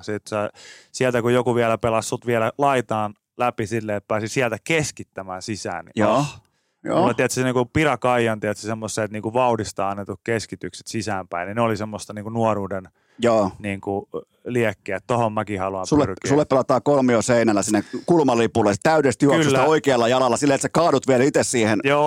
Ja vähän semmoinen, että sun ei tarvitse ihan edes katsoa sinne. Ei missään nimessä tarvitse katsoa. Annat vaan pienen jengan siihen, kaadut vähän itse vauhdin mukana. Katot sillä, että jaha, se meni suoraan ottaa ja toinen sisään. Tämä on ihanaa. Tässä niinku melkein, melkein tulee jopa kylmät väreet. Niinku, se on jännä, kun podcastissa on se etu, että ei tarvitse laittaa mitään nauhaa pyörimään. Joo. Se voidaan tässä niinku heittää tämmöistä. Me niinku käytännössä äsken kuvailtiin vaikka oikean laidan puoleinen oikeajalkainen Philip Lahm. Niin. Sen vaan pystyy tekemään. Se on mahtavaa, että nyt kun sanoit tuon, niin siis mulla automaattisesti, vaikka en maininnut paikkaa, niin mä en ollut Musan Vemplillä, vaan mä olin Porin Karhuhallissa jostain syystä. Mutta en mä tiedä, ehkä mä oon tehnyt siellä jonkun sellaisen hyvän suorituksen, mikä on jäänyt mieleen, mutta ei sillä sanoit, että on kovaa valuuttaa, niin esimerkiksi silleen nuorena parikymppisenä ja miehenä Pori yössä, niin ei kyllä Musan verkkareina saanut kyllä saiko jääpaloja veteen, jos pyysi? Saiko edes tappeluaikaa? No ei edes sitä. Sehän okay. Se niin kamalaa on, että ei sillä oikein saanut mitään. Joku vaan kysyi silleen, niin kuin, että okei, onko sulla kaikki muuten kunnossa? Että pelaat jalkapalloa ilmeisesti. Toi on kyllä aitoa. Mä pystyn syttymään tuohon, että on kuitenkin niin kuin edustustakki tai edustusvaatteet päällä. Totta kai pitää olla yössä. Pitää. Mekin saatiin aikoinaan pelikanssi hienot semmoiset toppatakit, niin meillä oli kaikilla ne tuossa divassa mukana. Ihan ei mitenkään ironisesti, vaan ihan tosissaan. Eikö totta kai tosissaan. Listataan vielä tähän loppuun, tähän lämmittelyosion loppuun. Kovimmat porilaiset. Top 3. Anna palaa. Silleen ihan lonkalta, että kovimmat porilaiset. Soi, kun sä heitit pahaa paikkaa. No, mä sanon Joonas Nordman. Sitten sanon Harri Vilkuna. Ja sitten mä sanon Kaimani Julle Kallio. No niin, se on siinä. Se, mä en edes pyydä mitään niinku tarkemmin, mutta se on vaan tarkemmin. Tämä oli epäreilu systeemi silti, koska tuosta olisi voinut heittää muutaman muunkin. Mutta mä nyt ehdottomasti, nämä nyt ainakin kuuluu. Johonkin se raja on vedettävä. Et sen takiahan se on top 3, ei se ole top 16 tai top 24. Sä et tee mulle helpoksi. Mä en koska uskaltaa tän jälkeen mennä Poriin seuraavaksi. No niin sehän se on se kysymys. Niin mulla on siellä todella koikuja, kun se tulee rajalle vastaan. Koska tää tulee pihalle. En kerro saatana. Kyllä sä huomaat sen Porissa, kun sä menet. Eikö mä just, että anna mulle joku aika, että mä tiedän sillä, että okei, mulla on 2 viikkoa siellä aikaa käydä vielä siellä. Koikuja, kun se ne ei ole töissä, niin niillä on soihdut mukana, ne on siinä rajalla. Niin kun mä just annan, että siellä on todennäköisesti Kiku, eli Kirsiam Siiraa niin ensimmäisenä. Vaikka hän asuu Helsingissä, niin on silti ajanut Poriasti ja talikko ja soihtu kädessä. Todellakin. Saatanan sika. Mut sen takia näitä top 3 tehdään, jotta saadaan vähän debattia aikaa. Otetaanpa muuten, mä yritän tämän nyt paketoida, koska se ei ole mitenkään mulle niin kuin tavallaan tuttu pala kakkua, että ei olla niin sanotusti urheiluammatin parissa. Nyt ollaan totta kai ollaan viihteen parissa. Mä koitan silti lähestyä tätä saman problematiikan mukaisesti, eli mä koitan poimia sun uralta jotain sellaisia asioita, mistä mä oon kiinnostunut. Joo. Ja käydään niitä läpi, koska sut totta kai aina esitellään eri titteleillä tai osaamisalueilla, niin minkä sä itse koet luontevimmaksi tämmöiseksi, niin kuin, jos pitäisi vaikkapa mulle, mä oon podcastaja, mä oon ihan selkeästi podcastaja, joo, niin mikä on sulle lähimpänä sellainen ehkä niin kuin lähimpänä sydäntä? Onpa vaikea kysymys. Mä oon siis, usko tai älä, niin siis se on totta, että kun tekee montaa asiaa, niin sit siinä tulee myös itsellekin vähän sellaista identiteettikriisiä aina välillä, että mitä tää on. Että haluaisin sanoa, että olen ihminen niin ensisijaisesti, mutta kyllä mä väitän, että se, niin kun en ole enää niin radiojuontaja varsinaisesti, koska en ole radiossa, teemme niin. Myös, olemme samalla alalla podcastia teemme ja sitten taas niin toisaalta telkkarissa mä en niin oikeastaan juona mitään, niin mä en halua sanoa kuin TV-juontaja, että mä oon enemmän ollut siellä sitten niin paneeleissa tai roastiohjelmissa tai vaikka putouksessa niin näyttelijänä. Ja sitten kaikki kuitenkin, näitä kaikkea yhdistää. Mä oon ajatellut silleen, että stand-up, toi mitä mä teen Vikin kanssa, mitä mä oon tehnyt telkkariin, niin kaikissa on läsnä niinku huumori. Joo. Ja kyllä mä sitten sanoin, että mä oon niinku jotenkin, mä oon esiintyjä tai koomikko. Joo. Jotenkin sinne suuntaan mä menen. Ja totta kai niinku haluaisin olla myös tituleerattu käsikirjoittajana, mutta se, että on kirjoittanut sketsejä vuosia, niin se ei mun mielestä vielä tee niinku semmoista. Et ehkä sitten kun mä oon niinku oikeasti tehnyt jonkun oman sarjan. Että olen toki esimerkiksi Putousta vaikka kirjoittanut, niin kuin kaikki muukin näyttelijät, mutta se, että en mä silti sano silleen, että kun joku kysyy multa Putouksesta, niin olen ollut ohjelmassa näyttelijä ja käsikirjoittajana. Kyllä niin kuin joutuu vähän pätemään, laittaa viinilasen sivuun, että minäpä kerron sinulle käsikirjoittamisesta. Mutta ihan suoraan sanottuna siis ärsyttävää se on, koska suomalaiset tykkää lokeroida. Enkä tarkoita tätä silleen niin kuin nyt, että se olisi erityisen paha asia, mutta aina joku on sillä, että sua ei voida vaan esitellä niin kuin köpikalliona ja sitten käydä asioita läpi, että mitä sä oot tehnyt tai mikä se käsittelykulma sitten onkaan. Ja yleensä se tulee automaattisesti, että no mikä me laitetaan sulle tähän titteliksi. Ja sitten mä oon sillä, että no en minä tiedä, laittakaa mitä haluatte. Mikä Vesa-Matti Loiri oli sulle ensisijaisesti? Taiteilija. Niin. No se on aika hieno määritelmä. Kyllä. En koe itse olevani taiteilija, mutta niin kuin sanoin, että ehkä joku esiintyjä, viihdyttäjä, näin se voisi olla. Jotain siihen suuntaan, mutta okay. Se, että se on niinku myös tyhmää, kun joku sanoo silleen, musta on käytetty myös nimeä toimittaja. Joo, sama, se edelleen. Se on saatana sama, kuin sanoisi, niinku, että Ville Rydman niin, ei tykkää nuoremmista ihmisistä. Niin kuin tämä, tiedätkö silleen oikeasti, että se on niin päin persettä jo. sanottu. Että mä en niistä tiedä, että pitäisikö sitä asiaa korjata vai ei, mutta olemme joskus kävellyt johonkin studioon siellä, kun joku sanoo, että toimittaa Köpi Kallio. Katsoo silleen, että ahaa, no sitten varmaan pitää alkaa toimittamaan, että se on se kohta, kun pitää alkaa sitten oikeasti luomaan journalismia. Toimittaja, niin kuin mun sanominen toimittajaksi on siis loukkaus niin kuin oikeille ihmisille, jotka tietää journalismista. Mä perustelen samoin aina, että jos mua sanoo vaikka toimittajaksi tai journalistiksi, mä sanon aina, että siellä on ihmisiä, jotka ottaa sen vakavissaan. Ne tekee sitä ihan työksi, ne tekee journalismia. Kyllä. Niin älkää heittäkö mua, koska se halveeraa niiden upeaa työtä samaan aikaan. Niin, ja tätä tapahtuu siis mun kohdalla ehkä kerran vuodessa, kun pitää päästä vääntämään jotakin jostain tilinpäätöksistä tai jostain, niin pitää keksiä titteli. Niin se, ne kipuilee vieläkin sen podcastajan kanssa. Mä en tee mitään muuta kuin podcastia. Mä oon podcastaja ja se on siinä.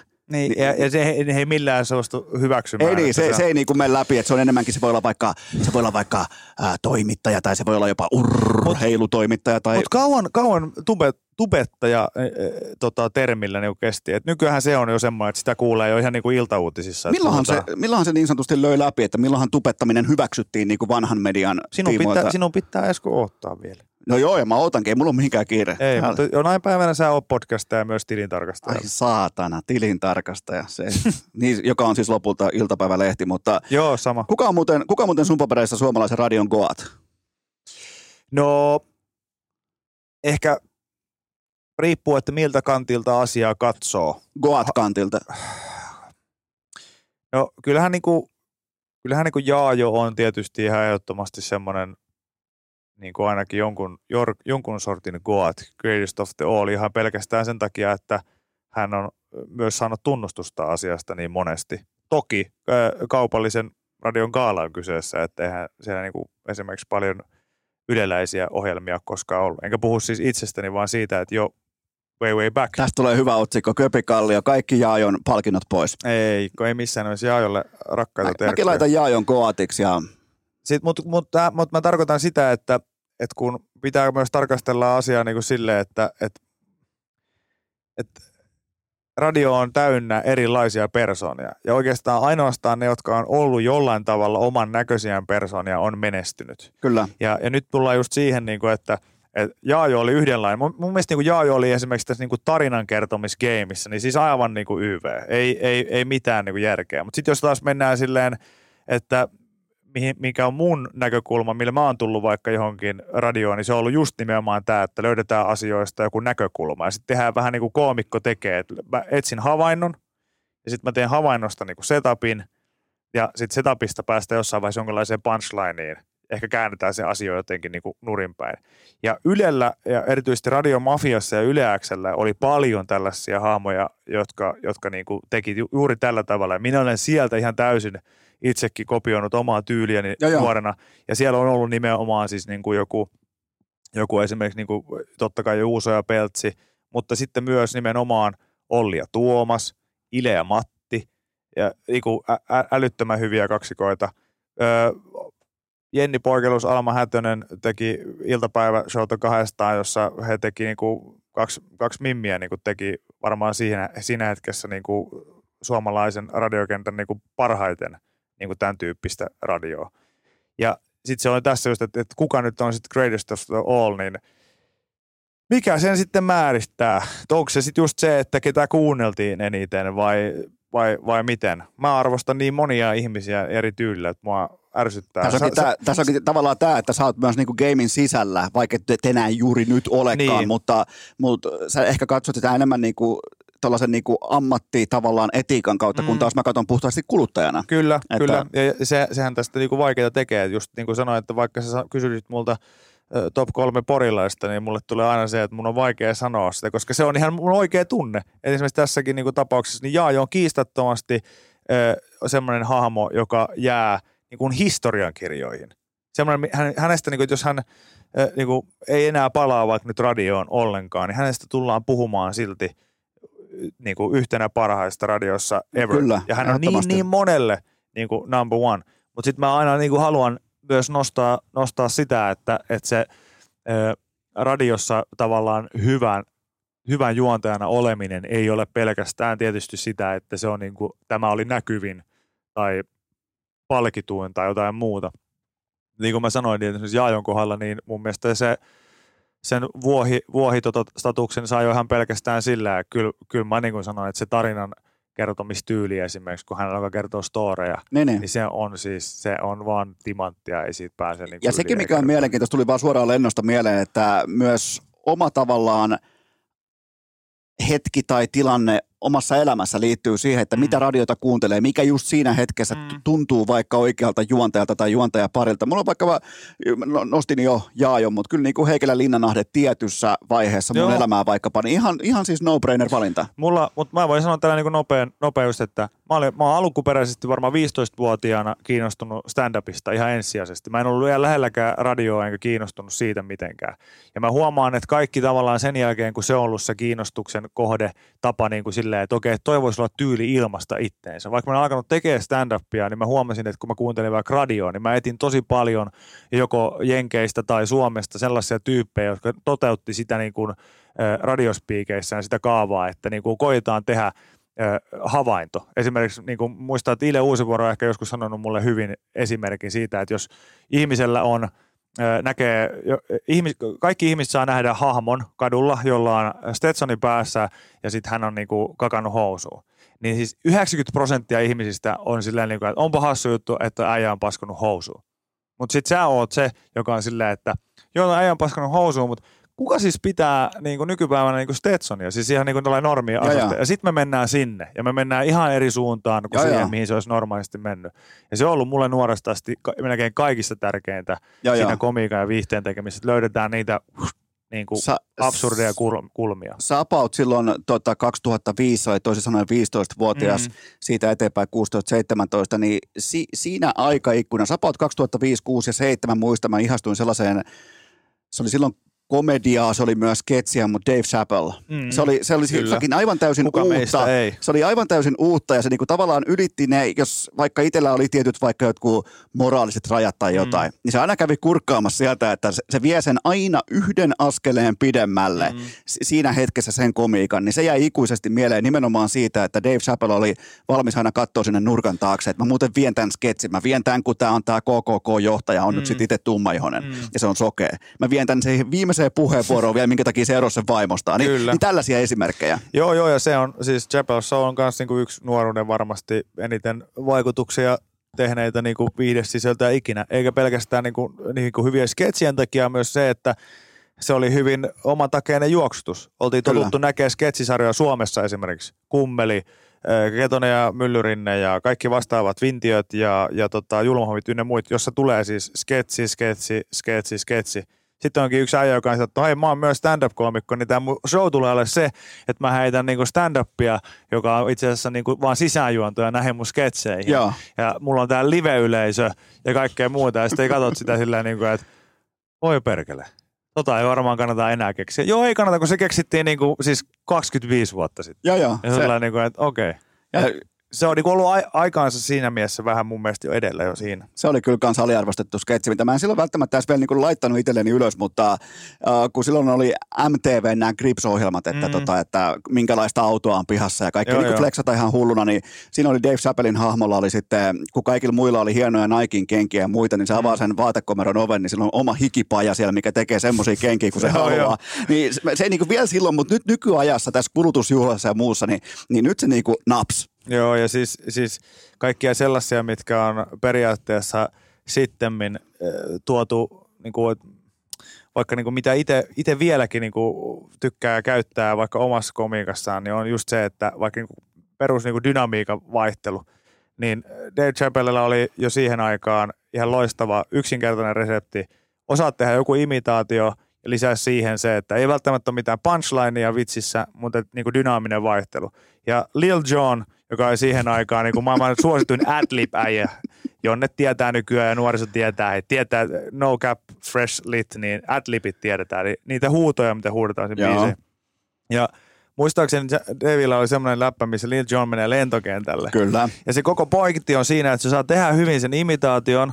Se on, niinku ihan, siis se on tyyli putousta, mitä se tekee siinä. Se on niinku ihan mahtavaa ja se on ollut aikaansa siinäkin jo edellä just se, että äijä huutaa, joku kysyy, että, niinku, että onko sulla bisnesluokka tai joku, ja se vastaa aina se, aina vaan ei osaa mitään muuta, mutta kunnes tulee ongelma.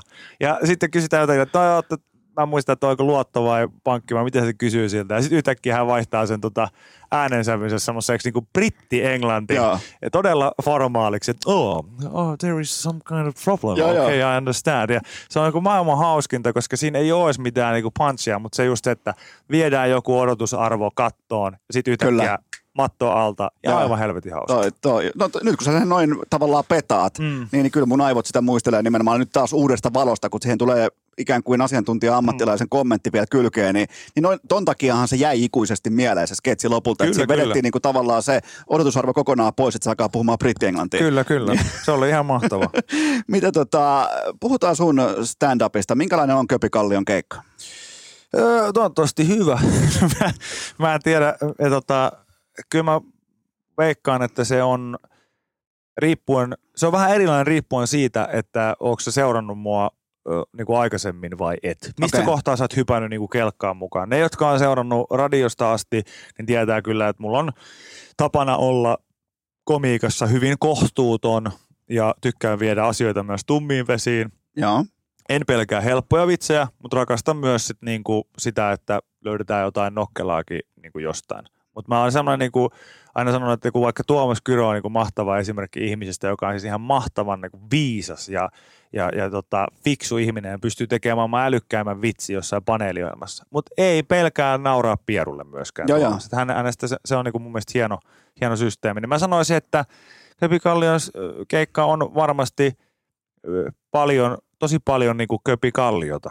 Et siinä ei ole, että jos sä nyt tuut sinne niinku odottaa niinku putousköpiä tai jotain niinku muuta vastaavaa tai niinku Viki ja Köpi matkailuohjelman köpiä, niin ei ole kumpikaan niistä. Et siellä aina on niinku eri pelipaita päällä tilanteen mukaan. Ja stand-upissa mulla on varmaan eniten se mun niinku ihan kotipelipaita päällä. Et semmoinen se on. Mun papereissa kaikista hauskimmat hetket stand-up-komiikassa on ihan täys hiljaisuus. Se, kun kukaan ei uskalla nauraa ekana. Se on mun mielestä kaunis hetki. Ne on usein ihan ohikiitäviä, kun sun aivot jo olettaa seuraavaa asiaa. Ja sä katsot ympärille, sä et kehtaa nauraa. Ja samaan aikaan se stand-up-koomikko on sen pelkän mikrofonin kanssa on ihan säkkihiljasta. Ja kukaan ei viitti nauraa, koska se on joko äärimmäisen rasistista. Se voi olla ihan mitä tahansa. Ja kaikki katsoo vähän toisiaan silleen kiusallisesti. Se kiusallisuuden tunne siinä, minkä se saa sillä tavallaan niin kuin sillä, voisiko sanoa sillä, miten se petaa sen kattauksen sun eteen. Ja sun aivot lähtee laukalle hoitamaan sen lopun ja olettamaan asioita. Ja sen jälkeen sä jäät siitä kiinni. Ja se on hieno tunne stand-upissa. Se on hieno ja itsekin tykkään siis viipyilevistä nauruista, vaikka tietysti keikkaa helpottaa kummasti se, että ihmiset nauraa ihan koko aika niin kuin oikeassa taimissa ja sen mukaan, kun sä oot suunnitellut. Mutta mullakin on pari sellaista vitsiä, mitkä on vähän tummasävytteisiä. Ei ole siis mitenkään rasistisia eikä muita, koska mä en taas sit siihen usko, että tarvii tehdä semmoisia vitsejä. Mutta mulla on niinku mun kaistalle, mitä mä kuljen, ja mulla on pari semmoista, mikä liittyy esimerkiksi vaikka niinku kuolemaan ja niinku näin poispäin. Ja musta se on mahtavaa, että sen huomaa myös siitä, että se vitsi toimii eri tavalla, eri paikoissa, eri yleisölle. Niin se on, että ilta on aina vähän yleisönsä näköinen. Ja näin, niin mä en silti ole jättänyt sitä niinku pois mun setistä, vaikka se on just silleen, että jossain paikkakunnilla jengi nauraa sen niinku suoraan, mutta sitten se on niinku melkein parempi silloin, kun sä kerrot sen, että sä oot ennen sitä 10 minuuttia tykittänyt silleen hyviä nauroja siihen koko ajan. Sitten sä oot, no niin, ja mennään niinku tähän suuntaan. Ja sitten jengi on silleen, ja sitten kun muutama uskaltaa nauraa, niin se on aina mahtavaa tehdä myös semmoinen comic relief, että sä oot vaan sillä, että että nyt oli sitten niinku liikaa, että okei, tässä ollaan nyt tälle ja tälle niinku naurettu, mutta tälle ei voida sitten nauraa. Niin sitten se yleensä myöskin niinku vapauttaa, ja mä haluan niinku sanoakin ihmisille, jotka ei vaikka tykkää kauheasti epäkorrektista huumorista ja näin poispäin, niin ei se tietenkään sen niinku tekeminen välttämättä vaan niinku tarkoituksenmukaisesti, niin joillakin on sellainen tyyli, joku haluaa vaan niinku shokeeraa. Ja sekin on ihan siis tyylilaji, ja se on ihan fine. Mutta tärkeintä olisi ehkä muistaa se mun mielestä stand-upissa, että tämän on joku mua fiksumpi ihminen joskus sanonutkin, että se nauru on siis vaan reaktio. Ihan samalla tavalla kuin itku ja kaikki muukin, että se ei ole mikään niinku oikea tunnetila. jos sä niinku kuulet jonkun sanovan jonkun asian, mikä on silleen vähän niinku ei korrekti, ja sä naurat sille, niin sä yleensä naurat sen takia, koska sä tiedät, että tälle ei saisi nauraa. Ja se naurattaa sua, että no niin, voi jumalauta. Kyllä säkin oot varmaan joskus ollut vaikka jälki-istunnossa, missä absoluuttisesti ei saanut nauraa. Kyllä. Mitä siellä tehdään koko aika? No sitten naurataan niin. Koko aika. Niin se, mutta ei kukaan silti niinku, siinä hetkessä, että jos sä naurat sillä, kyllä sun pitäisi itsestäsi löytää se, että jos joku kertoo jonkun rasistisen jutun, sä naurat sillä, että ha, no näin on! Niin sit niinku silleen, että okei, no tää voisi olla Heinolassa. Joo. Ja varmaan onkin. Niin, mutta et se on niinku väärin. Se ei ole niinku oikea syy nauraa, mutta se, että edelleen se nauru on reaktio, että mua vähän ehkä se kuitenkin ärsyttää silti välillä, että komiikankin niinku kannalta on menty jo semmoista niinku keskustelua, että se on viety vähän niinku siihen pisteeseen, että joku kova nimi julkaisee jonkun soolosetin Netflixiin tai jotain, ja sitten seuraava viikko vietetään niinku keskustellen siitä, että mitkä asiat siellä oli ongelmallisia, ja sitten kun tämä ei ole vittu tietokirja. Tämä ei ole artikkeli, tämä ei ole mitään, tämä on siis komediaspesiaali. Se, että sä et allekirjoita niitä juttuja, se on täysin fine. Se on niinku, ja se on ihan fine. Mutta se ei tee siltikään siitä mitään muuta kuin spesiaalin tai sooloesityksen, missä ihminen koitti olla hauska, kyllä, kertoa vitsejä, asioita, mitkä ei ole niinku tosiavana, epätosia todennäköisesti, liioteltuja, kaikkea tällaista. Se voi olla kaikkea siltä väliltä. Mutta se, että se on jotenkin niinku tyhmää ottaa se silleen, että yhtäkkiä nyt ollaankin jotenkin tosi kirjaimellisiä sen. Koska siis edelleen joku voi kertoa Pikkukalle vitsin, missä Pikkukalle lopuksi kusee jonkun mummonsa korvaa. Ne. Niin ei mulla ikinä jäänyt silleen niin kuin olo, että mä alan heti kiistelee siitä, että onko kauan korrektia niin kuin sanoa jotain Pikkukalleksi, koska sillä voi olla joku miehinen kompleksi siitä, että hän on kauhean pieni. Tai sitten toinen silleen, niin kuin, että okei, toisten päälle kuseminen ei ole kyllä ok. Se ei ole fresh. No cap, lit. Ja niin poispäin. Niin se, että mä ymmärrän, että se ei ole vitsi sit sua varten. Se on ihan fine. Se on ihan fine ja se näin poispäin. Mutta sit vaan ehkä pitää vaan mennä jotenkin niinku eteenpäin. Eikä alkaa yrittää tehdä siitä asiasta jotenkin syvempää kuin se on. Ja nyt mä tiedän, että joku tähän varmaan monta heristävää sormea olisi sillä, että mutta entäs se keissi ja se keissi. Niin mä en jaksaisi mennä siihen, koska kyllähän on myös komiikassa nähty myös tyhmiä rimanylityksiä. Totta kai. Niitä löytyy aina joka lähtöön. Ja stand-up-komiikassa mä vielä totean sen, että siinä on vähän niin kuin sama, kun mä tykkään käydä katsomassa vaikkapa, tai tykkäsin, kun asuin Hesassa nykyään, sitä täällä ei näitä tietenkään ole, mutta improvisaatioteatteria. Kyllä. Sellainen tietty niin kuin reaktio ja sellainen sen illan ajaksi, vähän niin kuin yhden illan juttu sen yleisön kanssa. Kyllä. Eli tässä on tämä kokoonpano, otan ton vaikka tuosta silmätipu, otan vaikka ton tarinan mukaan, okei ton farkutakki puhuttelee just nyt. Ja siitä syntyy sellaisia hyviä narratiiveja läpi sen shown. Kyllä. Ei vain niin kuin sellaisia one-off-tyyppisiä niin kuin tavallaan poikkeamia, vaan että siihen vaikka palataan. Kyllä. Siihen, niin, ne on mun mielestä kaikista, ne on niin kuin todella hauskoja, kun se on, niin kuin tavallaan osaa sekä niin kuin pohjustaa, että myös sitten naulata oikein. Suomessa on muuten äärimmäisen hyviä impro-teatteriryhmiä, käykää ihmiset katsomassa. Se on ihan uskomattoman hieno taiteenlaji ja itsekin olen elämässä yhden kerran saanut olla Salmisen ja Lawsonin showssa.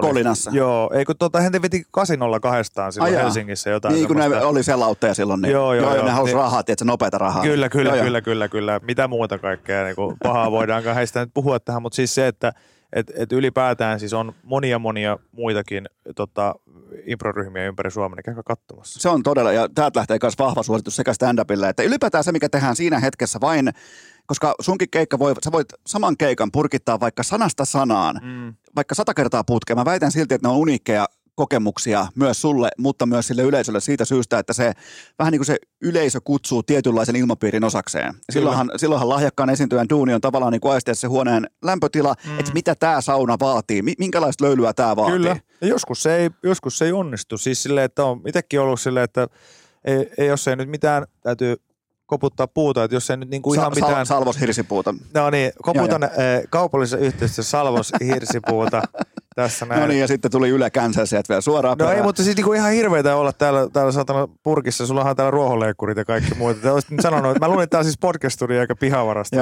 No ei, mutta siis se, että mun mielestä ylipäätään, mulla ei lavakuolema ehkä niinku tullut, mutta vielä varmasti tulee jossain vaiheessa, mutta se, että keikathan on tietysti, joku on helpompia ja joku vaikeampia. Niin, näin. Niin. Ja se on just niin kuin sä sanoit, että se on sitä huoneen lämpötilaa ja kaiken niin kuin aistimista ja välillä se niin kuin onnistuu ja välillä ei, mutta sitten vaan pitää pitää siitä omasta linjasta kiinni ja mennä eteenpäin. Mitä kuuluu Kari Mutoselle?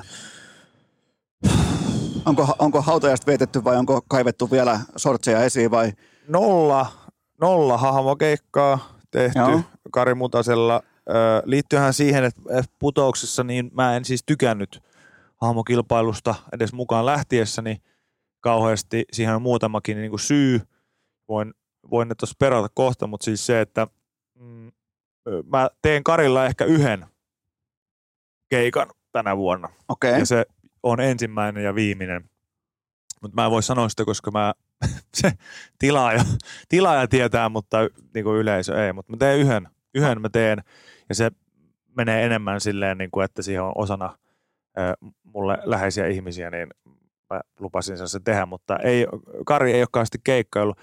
Johtuen siitä, että mä oon ollut vähän semmoinen, että se ei ole mun niin kuin juttu. Kun mä teen stand-upia kuitenkin, jos mä voin olla niin kuin oma itseni ja esiintyä ihmisten eessä, niin se ei ole tuntunut omalta jutulta. Mutta nyt siitä alkaa ole kuitenkin jo niin kuin on aikaa ja katsoa asioita niin kuin eri tavalla, niin mä en vieläkään niin kuin haluaisi välttämättä lähteä tekemään niin kuin tuhottomasti niin kuin hahmokeikkoja. Mutta me tehtiin putouksen aikana siis Joonas Nordmanin kanssa yksi semmoinen yhteinen sketsi, mihin mä pyysin häntä mukaan ja kirjoitettiin sitten Kari Mutaselle hänen isänsä kanssa. Joo, Gary Mutasen kanssa tämmöinen näin. Ja siinä mä taas niin kuin sytyin pitkästä aikaa semmoisessa niin kuin taiteilijamaiseen liekkeen, että vitsi, että oli ensin kiva kirjoittaa Joonaksen kanssa ja oli kiva esiintyä silleen kahdestaan. Kun me klikkaa muutenkin niin kuin hyviä, ollaan frendejä, niin sitten oli sillä tavalla, että jälkeenpäin mä mietin, että laittanut Joonakselle vähän niin kuin viestiä silleen, että jos olisi semmoinen optio, että jossain vaiheessa niin kuin Kari ja Gary lähtisi niin kuin keikkailemaan kahdestaan. Oho. Niin, isoja juttuja tulossa. No ei, mutta siis silleen, että tätä ei ole nyt mihinkään niin kuin lyöty eikä muuta, mutta että kästin kuuntelijatkin voisi laittaa viestiä, että olisiko johonkin pikkujouluihin tilausta. Mutta käytännössä se, että mä oon koittanut myös nyt vähän taas, niin kuin sanoin, mä oon ollut elämässäni ehdoton. Ja mä menen helposti siihen moodiin, että mä oon niin kuin ehdoton. Mä oon päättänyt, että mä en tee yhtäkään saatana hahmokeikkaa. Ja nyt mä oon sitten koittanut sillä, että mitä jos mä nyt suljenkin itseltäni jotain kokemuksia pois sen takia, että miksi mä teen muutaman ja toteen sitten, että okei, tämä ei ollutkaan mua varten. Miten sä totesit tuossa äsken, että niinku putous ei ollut, miten sä sanoit sen, että putous ei ollut niinku hyvä idea tai jotain, tai putous niinku... Niin, siis se hahmokilpailu ei ollut mulle alun perinkään siis mikään kauhean mieluinen juttu. Ja siis putous itsessään oli niinku upea kokemus ja meillä oli aivan älyttömän hyvä työryhmä. Joo. Älyttömän, siis joka ikistä niinku osaa ja solua myöten. Sen takia se oli niin perkeleen hauskaa. Ja sitä taas niinku muisti, että okei, jos on joskus semmoisia vaiheita, että on paljon töitä, niin kyllä se vaan menee kevyemmin sit, kun on niinku hyvä jengi, mistä tehdä. Ja se putous yllätti mut niinku monella tavalla. Mä myönnän, mulla oli etukäteen vähän semmoinen olo, että okei, mä menen niinku näyttää sen mun osaamisen, mitä mä osaan, että mä hoidan sen oman ruudun ja sit vaan niinku hommat kansiin ja eteenpäin. Mut sittenhän siinä kävi just sitä, että yhtäkkiä musta tuntuu, että siellä oli paljon ihmisiä, jotka arvosti sitä mun niinku osaamista. Mä sain kirjoittaa tosi paljon, tarjota sketsejä. Se hahmo veti jostain helvetin syystä kauhean hyvin, jota mä en ollut yhtään niinku ajatellut ja kaikkea muuta vastaavaa. Niin se oli sitten loppujen lopuksi niinku tosi plussalle jäävä kokemus. Mutta hahmokilpailusta itsestään, niin mun mielestä niinku se on edelleen, se on mennyt liian pitkälle.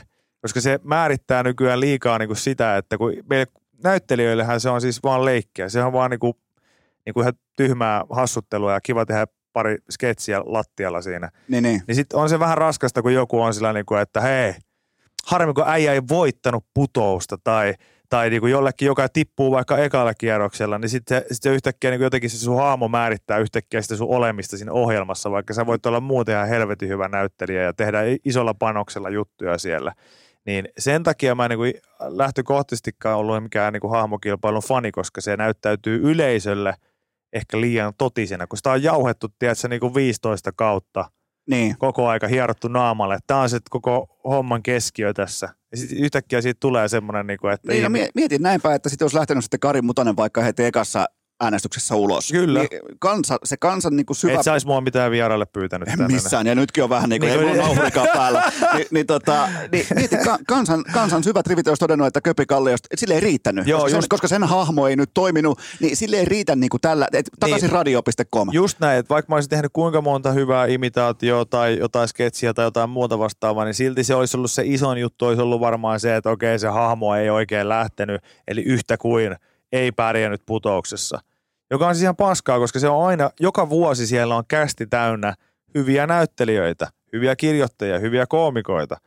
Niin se on tosi raskasta sitten niinku silleen, kun kuitenkin niin kuin sanoin, että siellä verhojen takana kaikki on silleen, niin kuin, että oho, että minkälaista tuubaa tuli taas tehtyä ja onpa hauska tässä nyt niinku nauraskella tällä porukalle. Ja sitten niinku kotikatsomoissa joku silleen arvioi sua niinku psykoterapeutin lailla niin kuin analyyttisesti, että joo, ei tuolla, ei Seppäsellä ei tule riittää, kyllä tuolla banaanihahmolla, niin ei kyllä, mutta joo, mä oon sitä aina sanonut, ei siitä kauheasti mihinkään ole. Ja niin kuin, että hei, se oli vaan yksi, siis fucking hahmo. Yksi hahmo vaan tässä koko ajan. Mutta tollehan siinä käy sitten, kun joku on niin heittomerkeissä liian isoa. Niin. Silloin, kun, ja kyllähän putous määrittelee pitkälti vaikka niin kuin sellaisen kertakäyttökulutusnarratiivin, niin kuin viihdenarratiivin tietyltä osin, tietylle, varsinkin niin kuin perhekatsojakunnalle, niin sehän on ihan siis, se ottaa todella isoja numeroita sisään, ja se on todella jättimäinen ohjelma. On. Niin kuin... ja mulle se oli siis semmoinen, niin kuin mä sanoin, että jotenkin se yllätti mut niin monella tavalla. Myöskin sitten sen, että kuinka paljon sitä yhtäkkiä sitä lauantai-illan liveä alkoi niinku odottaa. No just tajus sen, että vaikka mäkin olin siellä, että no joo, että onhan tämä nyt vähän tämmöinen lastenohjelma, mutta että olisiko tästä mahdollista tehdä vähän niinku aikuismaisempaa. Sitten me saatiin ehkä se pieni napsu silleen, että sketsit sai olla vähän, niinku, kun moni varmaan huomasikin, kun oli laittanut viestiäkin siitä mulle, että oli vähän poliittisempia, oli vähän niinku sillä, että ei kaikki ollutkaan enää ihan niinku semmoista, että se tarvii olla perheen pienimmille niinku suunnittelua. Totta kai se on edelleen perheohjelma ja näin. Mutta se, että se myöskin ruokki niinku sit sitä fiilistä yhtäkkiä, että siinä puolivälissä kautta oli sillä niinku, että tämä on ihan siistiä juosta tonne noin, AC/DC soi ja vielä 3 minuuttia lähetyksen käy ja moikkaa vähän yleisöä ja näin poispäin. Niin sitä sitten huomasi, että okei, et sä silloin 90-luvun Porissa olisi ajatellut sitä, että kun sä katsot isiä äitinkaan Pumpsipumia tai Uutisvuotoa. Niin, että ollaan kirkkaissa. Saunan jälkeen. Niin. Et sä ikinä, ei mulla puhettakaan, että mä olisin ikinä ajatella, että mä oon jossain kirkkaissa valoissa telkkarissa. Mä tykkäsin siitä Kari Mutasessa, kun se yritti aina väistellä känseliä lopuksi.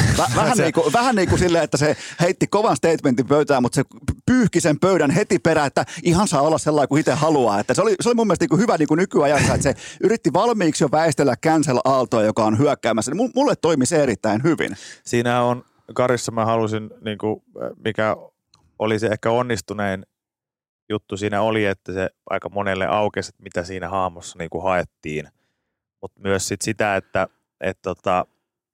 kyllähän se pääsääntöisesti silti oli sellainen pieni piikki niin kuin sinne suuntaan, että meillä on aika paljon ihmisiä, jotka on vähän niin kuin sellaisia, että mitään ei mukamassa saa sanoa ja kaikkea muuta vastaavaa. Mutta totuus on se, että aika paljon saa sanoa. Tosi paljon itse asiassa saa sanoa. Ja mä tiedän hyvin, että on sitten kuitenkin just tollaisia, että mä haluaisin luoda siitä Karista kuitenkin se sympaattisen hahmo, että hän yrittää. Hän ainakin yrittää. Ja sitten samaan aikaan, mitä pidemmän mentiin tarinaan, niin sitten on kiva se loppu niinku kysymysmerkki, että yrittikö hän sitten lopulta kuitenkaan? Vai oliko se vaan niinku just niin kuin sanoit, sitä cancelin niinku väistelyä? Se voi olla, että se oli poliittisesti korrektia pelkästään niinku pelinappulana mukana siinä Karilla. Niin, se voi olla, mutta se, että musta oli ihan kiva, että se ainoa vaikeus siinä oli siis se, että kun mulla oli kuitenkin iso ajatus siinä, että mä niinku halusin tehdä parodiaa niinku keski-ikäisestä tollasesta niinku miehestä, joka ei niinku näkee ehkä sen woke-kulttuuri jotenkin uhkana tai jonain muuna vastaavana, kun ylipäätään niinku mitä nykyään on edes mikään woke ja kaikkea muuta. Se oli niinku hauska tematiikka siinä, mutta se, että se vaikeinta siinä oli se, että kun se oli myös porilainen haamo, niin välillä huomasi silleen, kun mä kirjoitin ensimmäisiä versioita, tiedätkö, vaikka jostain kolmoseksi, oltiin jo kolmoseksi, mä kirjoitin niitä. Sitten mä huomasin, että tässä ei nyt kauheasti mitään sitä yhteiskunnallista kulmaa. Tämä on siis pelkkiä pilluläppiä, siis tämä koko liuska täynnä. Kumitetaan uudestaan sitten aina alkuun, että okei, maks 2 jotain pervoa juttuja, ja sitten vähän niin kuin sitä, niin kuin, että täytyy pysyä se niinku punainen lanka siellä. Sä koitit niinku vähän niinku syöttää. Kerrankin kun pääsit vähän niinku kotikentällä kirjoittamaan. Niin tehdään pervo. Tehdään tästä pervo. Se oli just se, että siis sit mä kirjoitin sit välillä silleen liian porilaisen. Ja sit mä myönnän, että siis siinä jaksossa, missä Joonas oli mukana, niin mulla oli siis muun muassa semmonen laini, mitä me siis... Mä vähän halusin tippua siitä kilpailusta, että mä koitin myös loppuun kohden koko ajan kirjoittaa jotain törkeämpää, että se ei mene läpi sieltä ollenkaan. Ja siis se jakso, missä Joonas oli mun kanssa, niin siinähän oli siis semmoinen lause, että hän sanoo niin kuin, Niina Lahtiselle jotenkin, että joo, että ei meidän isä ei niin kuin sunlaisista ole kiinnostunut. Että se on just sunlaisia niin kuin silleen, että voi maksimissaan 2 kertaa niin kuin, työntää, että kerran takaa ja toisen kokemään jokeen. Ja mietin silleen oikeasti siis lauantai-illan se koko perheen ohjelma, niin sitten se menee läpi.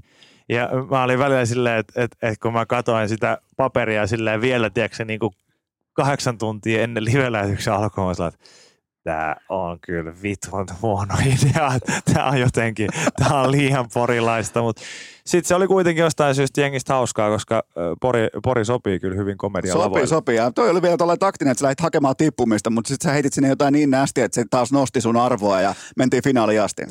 Joo, mutta sitten ehkä siinä on se hyvä opetus kaikille, että sitten kuitenkin jos pitäytyy siinä omassa linjassaan, niin sitten se joko niinku kantaa hedelmää tai ei, mutta et ainakaan en lähtenyt hirveästi muuttamaan sitä, että päinvastoin, että löi ehkä lisää vaan sitä porivahdetta silmään. Kun mä katson sun uraa tälleen, totta kai niinku ihan täysin sivullisena kuluttajana, niin mun silmiinsä vaikuttaa aika lailla jatkuvalta nousukiidolta. Onko sulla mitään vastoinkäymisiä? No, ei kai. Ehkä ne vastoinkäymistä on niinku aika pitkälti sellaisia, niinku, eihän mulla, tää on taas Kressille, että mikä suomalaisesta viihteestä kun puhutaan, niin se ihmisen vastoinkäyminen määritellään yleensä joko niin, että sun persoonalielämässä on tapahtunut joku tragedia, tai sitten toinen on se, että sä oot flopannut siis jossakin asiassa. Joo. Ja sitten toi on sellainen asia, mikä mua kyllä huolestuttaa, koska mä tiedän, että en mä ole tehnyt varsinaisesti mitään niinku floppia. Mutta en mä nyt varsinaisesti ole tehnyt mitään niinku super niinku hyvääkään. Musta tuntuu, että mä oon tehnyt paljon semmoisia niinku itseni näköisiä juttuja ja sit niistä on osa jengistä tykännyt ja edelleen on aika paljon ihmisiä, jotka on silleen, että ihan hirveätä paskaa. En tykkää köpistä yhtään ja en tykkää sitä vikistäkään yhtään ja itse asiassa en tykkää oikeastaan kenestäkään, mutta en tykkää niistä 2 erityisesti.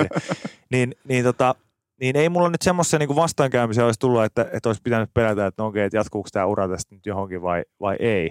Mutta kyllä mä se niinku jännittää, että odotetaanko sitä nyt jotenkin. Niin, tavallaan näin päin mä kääntäisin tälleen, koska mä oon totta kai katsonut urheilua varttia kauemmin. Mä tiedän, miten urheilumedia toimii. Joo. Ensin rakennetaan joku sinne huipulle, jotta se voidaan repiä kauemman, niinku korkeammalta tonttiin. Kyllä. Ja siihen mulla ei ole mitään muuta siis sanottavaa, kun se kannattaa yrittää, mitä mäkin oon koittanut panostaa liian myöhään, mutta niin kuin viime vuosina varsinkin niin kuin siihen, että on siis jotain muuta elämää. Sinäkin olet podcastaja, mutta varmaan identifioidut ensisijaisesti kuitenkin joksikin muuksikin, kun katsoo kuinka kivan näköinen niin kuin perhe-elämä sulla on meneillään ja kaikkea muuta. Ne on ihan kulissi vaan tässä. Niin on maksettu. Tuli 1 supertähti tänne paikalle. Niin, Oshi. Kenties sinullekin verovapaa perhe kotiin. Ja koira, Oshi. Noniin. Mutta siis toi on ihan kaikki pitää paikkansa, että eihän se liikaa sanoisin, että edelleen, joka on mennyt totta kai eteenpäin, mutta urheilussa voisi melkein väittää myös, että viihteessä, että se joku työsuoritus määrittelee sun ihmisarvon. Ja silleen tavallaan niin kuin, että se ei missään vaiheessa työpäivän lopu, vaan ne työt tulee mukana ja ne määrittää sun arjen, sun ihmisarvon. Ja sen kanssahan sekä taiteessa että urheilussa joutuu tekemään jatkuvasti töitä, että on erikseen se taiteilija tuolla ja on erikseen se ihminen sitten taas täällä. Niin, mä oon käyttänyt joskus sellaista vertausta itsestäni eikä selity penikseen, vaikka moni voisi kuvitella, koska siis oma on ihan järkyttävän. Jopa vähän toivoin, että liittyisi. Järkyttävän aisan. Joo. Ei, vaan siis siihen, että kun ravihevosilla on nämä klassikko, niin kuin, että laput silmillä. Iso kulliköpi. Niin. Se on mutta aika, joo. Niin on. Mä vaan pudottelen lempinimiitä. Ja Supon kirjoissa nykyään pornoköpi, jos olette lukenut uutisia myös. Saatana, jos pitänyt tehdä sitä Venäjän suurlähetystökeikkaa ikinä. No se nyt on, mitä se on. Yhden pikkujoulut pornoköpinä ja heti ollaan vakoja. Voi jumalat. Ei, mutta siis mutta se, että on ne niin kuin laput silmille, musta tuntuu vähän siltä, että mä oon tehnyt koko aika asioita, mistä mä tykkään, seurannut niitä, ne asiat on mennyt eteenpäin. Okei, tuonut ihan suunnattoman määrän myös stressiä mukanaan, koska mä oon kova stressaamaan herkästi, niin, mutta kaikki on mennyt kuitenkin hyvin. Ja kaiken keskiössä on se, että mä oon vaan mennyt asiasta toiseen seuraten sitä, mikä kiinnostaa. Sitten sä nostat niin kuin ravihevostyyliin, nostat joku ottaa läpät pois, sä nostat pää ylös, sä oot sieltä, ai me ollaan täällä. Niin en mä oon niin kuin itse edes huomannut, niin kuin monissa vuosissa, kun joku on sillä, että joo, musta tuntuu, että se on niin kuin joka vuosi mennyt eteenpäin. En mä ole huomannut sellaista. Niin. Että jossain vaiheessa sitten vaan huomaa, että joku Prismassa kyylää enemmän kuin normaalisti tai jotain niin kuin semmoista. Sitten sä oot sillä, että okei, että onkohan tässä tapahtunut joku muutos. Mutta niin kuin sanottua, enemmän mua siis jännittää, että niin kuin mun vastoinkäymistä on ihan sellaista jo kaikilla muillakin ihmisillä. Kyllä mäkin olen iltaisin kotona ja tuijotan seinää ja on silleen niin kuin, että mitä helvettiä mä teen tämän elämän kanssa ja onko tässä nyt mitään järkeä, mitä mä nyt teen ja mitä mä teen 10 vuoden päästä. Tarviiks mun tietää, mitä mä teen ja korot nousee ja mitä, täytyykö mennä vetää osi, että saa. Jokainen 33-vuotias miettii noita. Ei, mutta siis aika keskimäärin siis silleen, että tälleen se menee se elämä. Kenen kanssa mä vietin mun loppuelämä, vietänkö jonkun kanssa, niin. Mitä teen, haluanko lapsia, enkö halua lapsia ja sitten tavallaan siihen kun yhdistää siihen miettimiseen ton koneiston, missä on niin kuin syövärissä töissä, missä ei ole yhtäkään mielenterveydellisesti järkevää ihmistä töissä, koska kaikilla on nämä samat masennukset mielessään, niin ehkä se on, mä oon kokenut isoimpana semmoisena vastoinkäymisenä, että mä oon joskus sen sanonutkin aikaisemmin, että musta tuntuu, että mä olin ennen nuorempana jotenkin semmoinen sillä tavalla että mä en ehkä niin paljon edes miettinyt mitään, että epäonnistuuko mä vai en. Nyt mä oon vähän semmoinen just, että mä että no niin, että nyt joku koska sä oot saavuttanut jotain. Niin, ja sit vaan niinku myöskin sitä tulee just sitä, että joku satana Esko Seppänen kysyy silleen, niinku, että pelkäätkö sitä epäonnistuttua. Niin sit on silleen, että no en mä tiedä, kai mä pelkään, kukaan nyt ei pelkää. Ja ehkä sisimmässä tai niinku sanotaanko näin, miten se voisi kääntää oikeastaan parhain päin, että tavallaan selkäydin pohjalta tiedostaa sen, että kenties jotain on jo ehkä saatu, vaikka on lähtenyt ehkä aikoinaan osittain huumorilla mukaan gameen, niin tietää, että on jotain kuitenkin saanut aikaan. On, ja sitten mä haluaisin sanoa kaikille sen, että se on ihan merkittävä kela, ainakin minkä kanssa mä pyörin edelleen, että mitä ne on sitten ne niinku saavutukset, ja onko ne sitten, niinku, että mullakin niinku, hauska kun käytin nyt sanaa merkittävä, varmaan just sen takia, kun piti puhua siitä, että mulla on monesti ollut ajatus, että haluaisin tehdä jotain merkittävää. Et ei tarvitse olla rahallisesti isoa tai julkisesti isoa, mutta mulla jää sinne olo, että mä oon tehnyt jotain merkittävää. Ja sit on tullut näitä kaikkia saavutuksia ja on voitettu palkintoja ja tehty isoja kuuntelijalukuja. Pitää kaikkea ne voi olla. Niin ei se saatana siitä mihinkään näemmä muutu. Et sit sä oot edelleen silleen, että mikä se on. Ja sen takia mä sanon niinku, mä opettelen sitä vielä itse, en ole mikään mestari, sanon kaikille, että keskittykää siihen niin sanottuun oikeaan elämään, vaikka teillä olisi millainen työ ja siellä grindataan niin ihan täysillä jossain tilitoimiston Riitta pistää höyryä niskaan, että nyt vaan lukuja, niin silti, kun sitten jos sun se työ viedään pois, niin kannattaa miettiä, mitä mulla sitten on. Niin jos sä et osaa siihen vastata, niin sitten kun se tilanne on huono. Mun piti kysyä tavallaan sitä vielä, että mihin tämä matka on kuljettamassa, mutta sulla on ne laput silmillä. Ja sä nostat pään taas parin vuoden päästä ja katsot, että nyt ollaan tässä ja se voi kaikki olla sulle tässä kohtaa ihan myös silkkaa mysteeriä. Kyllä mä vähän silleen aattelen, mutta mä vaan toivoisin, että sen kaiken keskellä olisi kuitenkin silleen, että edelleen olisit missä tahansa sillä hetkellä, niin osaa kelata itseensä niin kuin Poriin mökille ja sinne niin kuin, siellä on edelleen mun kaikki, mun perhe on siellä, mun parhaat ystävät on niin kuin siellä ja ennen kaikkea se, että osaisi katsoa kalenterista niin, että joka viikonloppu tarvitse olla keikalla, vaan voi olla heittää dartsia äijien kanssa tai skeittaamassa, mitä tykkään tehdä ihan älyttömän paljon. Et myös niinku se, että kun joku kysyy, mutta aikaisemminkin joskus, että mistä niinku haaveilee, niin kyllä se on varmaan, niinku, että aika. ajasta haaveilen. Kyllä. Et en mä halua mun töitä lopettaa, koska mä rakastan niitä ja se on kivaa. Ja se, että mitä mä niiden suhteen haluan tehdä, niin en mä nyt tiedä muuta kuin sen, että varmaan niin kuin stand-upiin tulee panostettua enemmän ensi vuonna kuin tänä vuonna ja niin poispäin. Mutta ja onko se sitten mitään oikeasti konkreettisia, niin en mä tiedä. Kaikkea voi tulla enemmän, mutta aikaa ei tule yhtään enempää. No se on sitä ei saa vuorokauteen enempää muuta kuin luopumalla asioista ja sitä pitää opetella. Kerrohan loppuun vielä kuuntelijoille, että mistä kaikkialta köpiä voi nähdä tai kokea nimenomaan, onko tulossa keikkoja, onko ohjelmat, somet, kaikki näitä. Jos on joku juttu mielessä, niin palaa. No Viki ja Köpi podcast show Yle Areenassa aina tiistaista torstaihin 1–3. Sieltä näkee ainakin suorana tai ihan silloin, kun ikinä haluaa.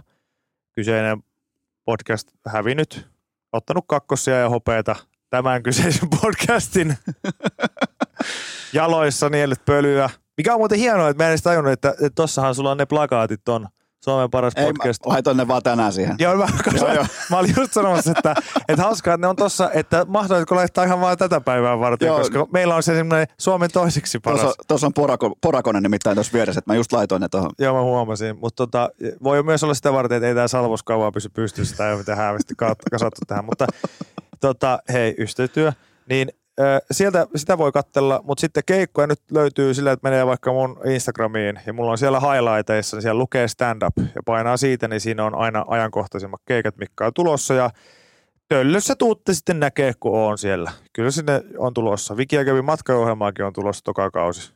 Menkää katsoa Köpiä livenä. Stand-upi. Se on mun, mä tiivistän yhteen. Kaikki somet ja kaikki muut nyt.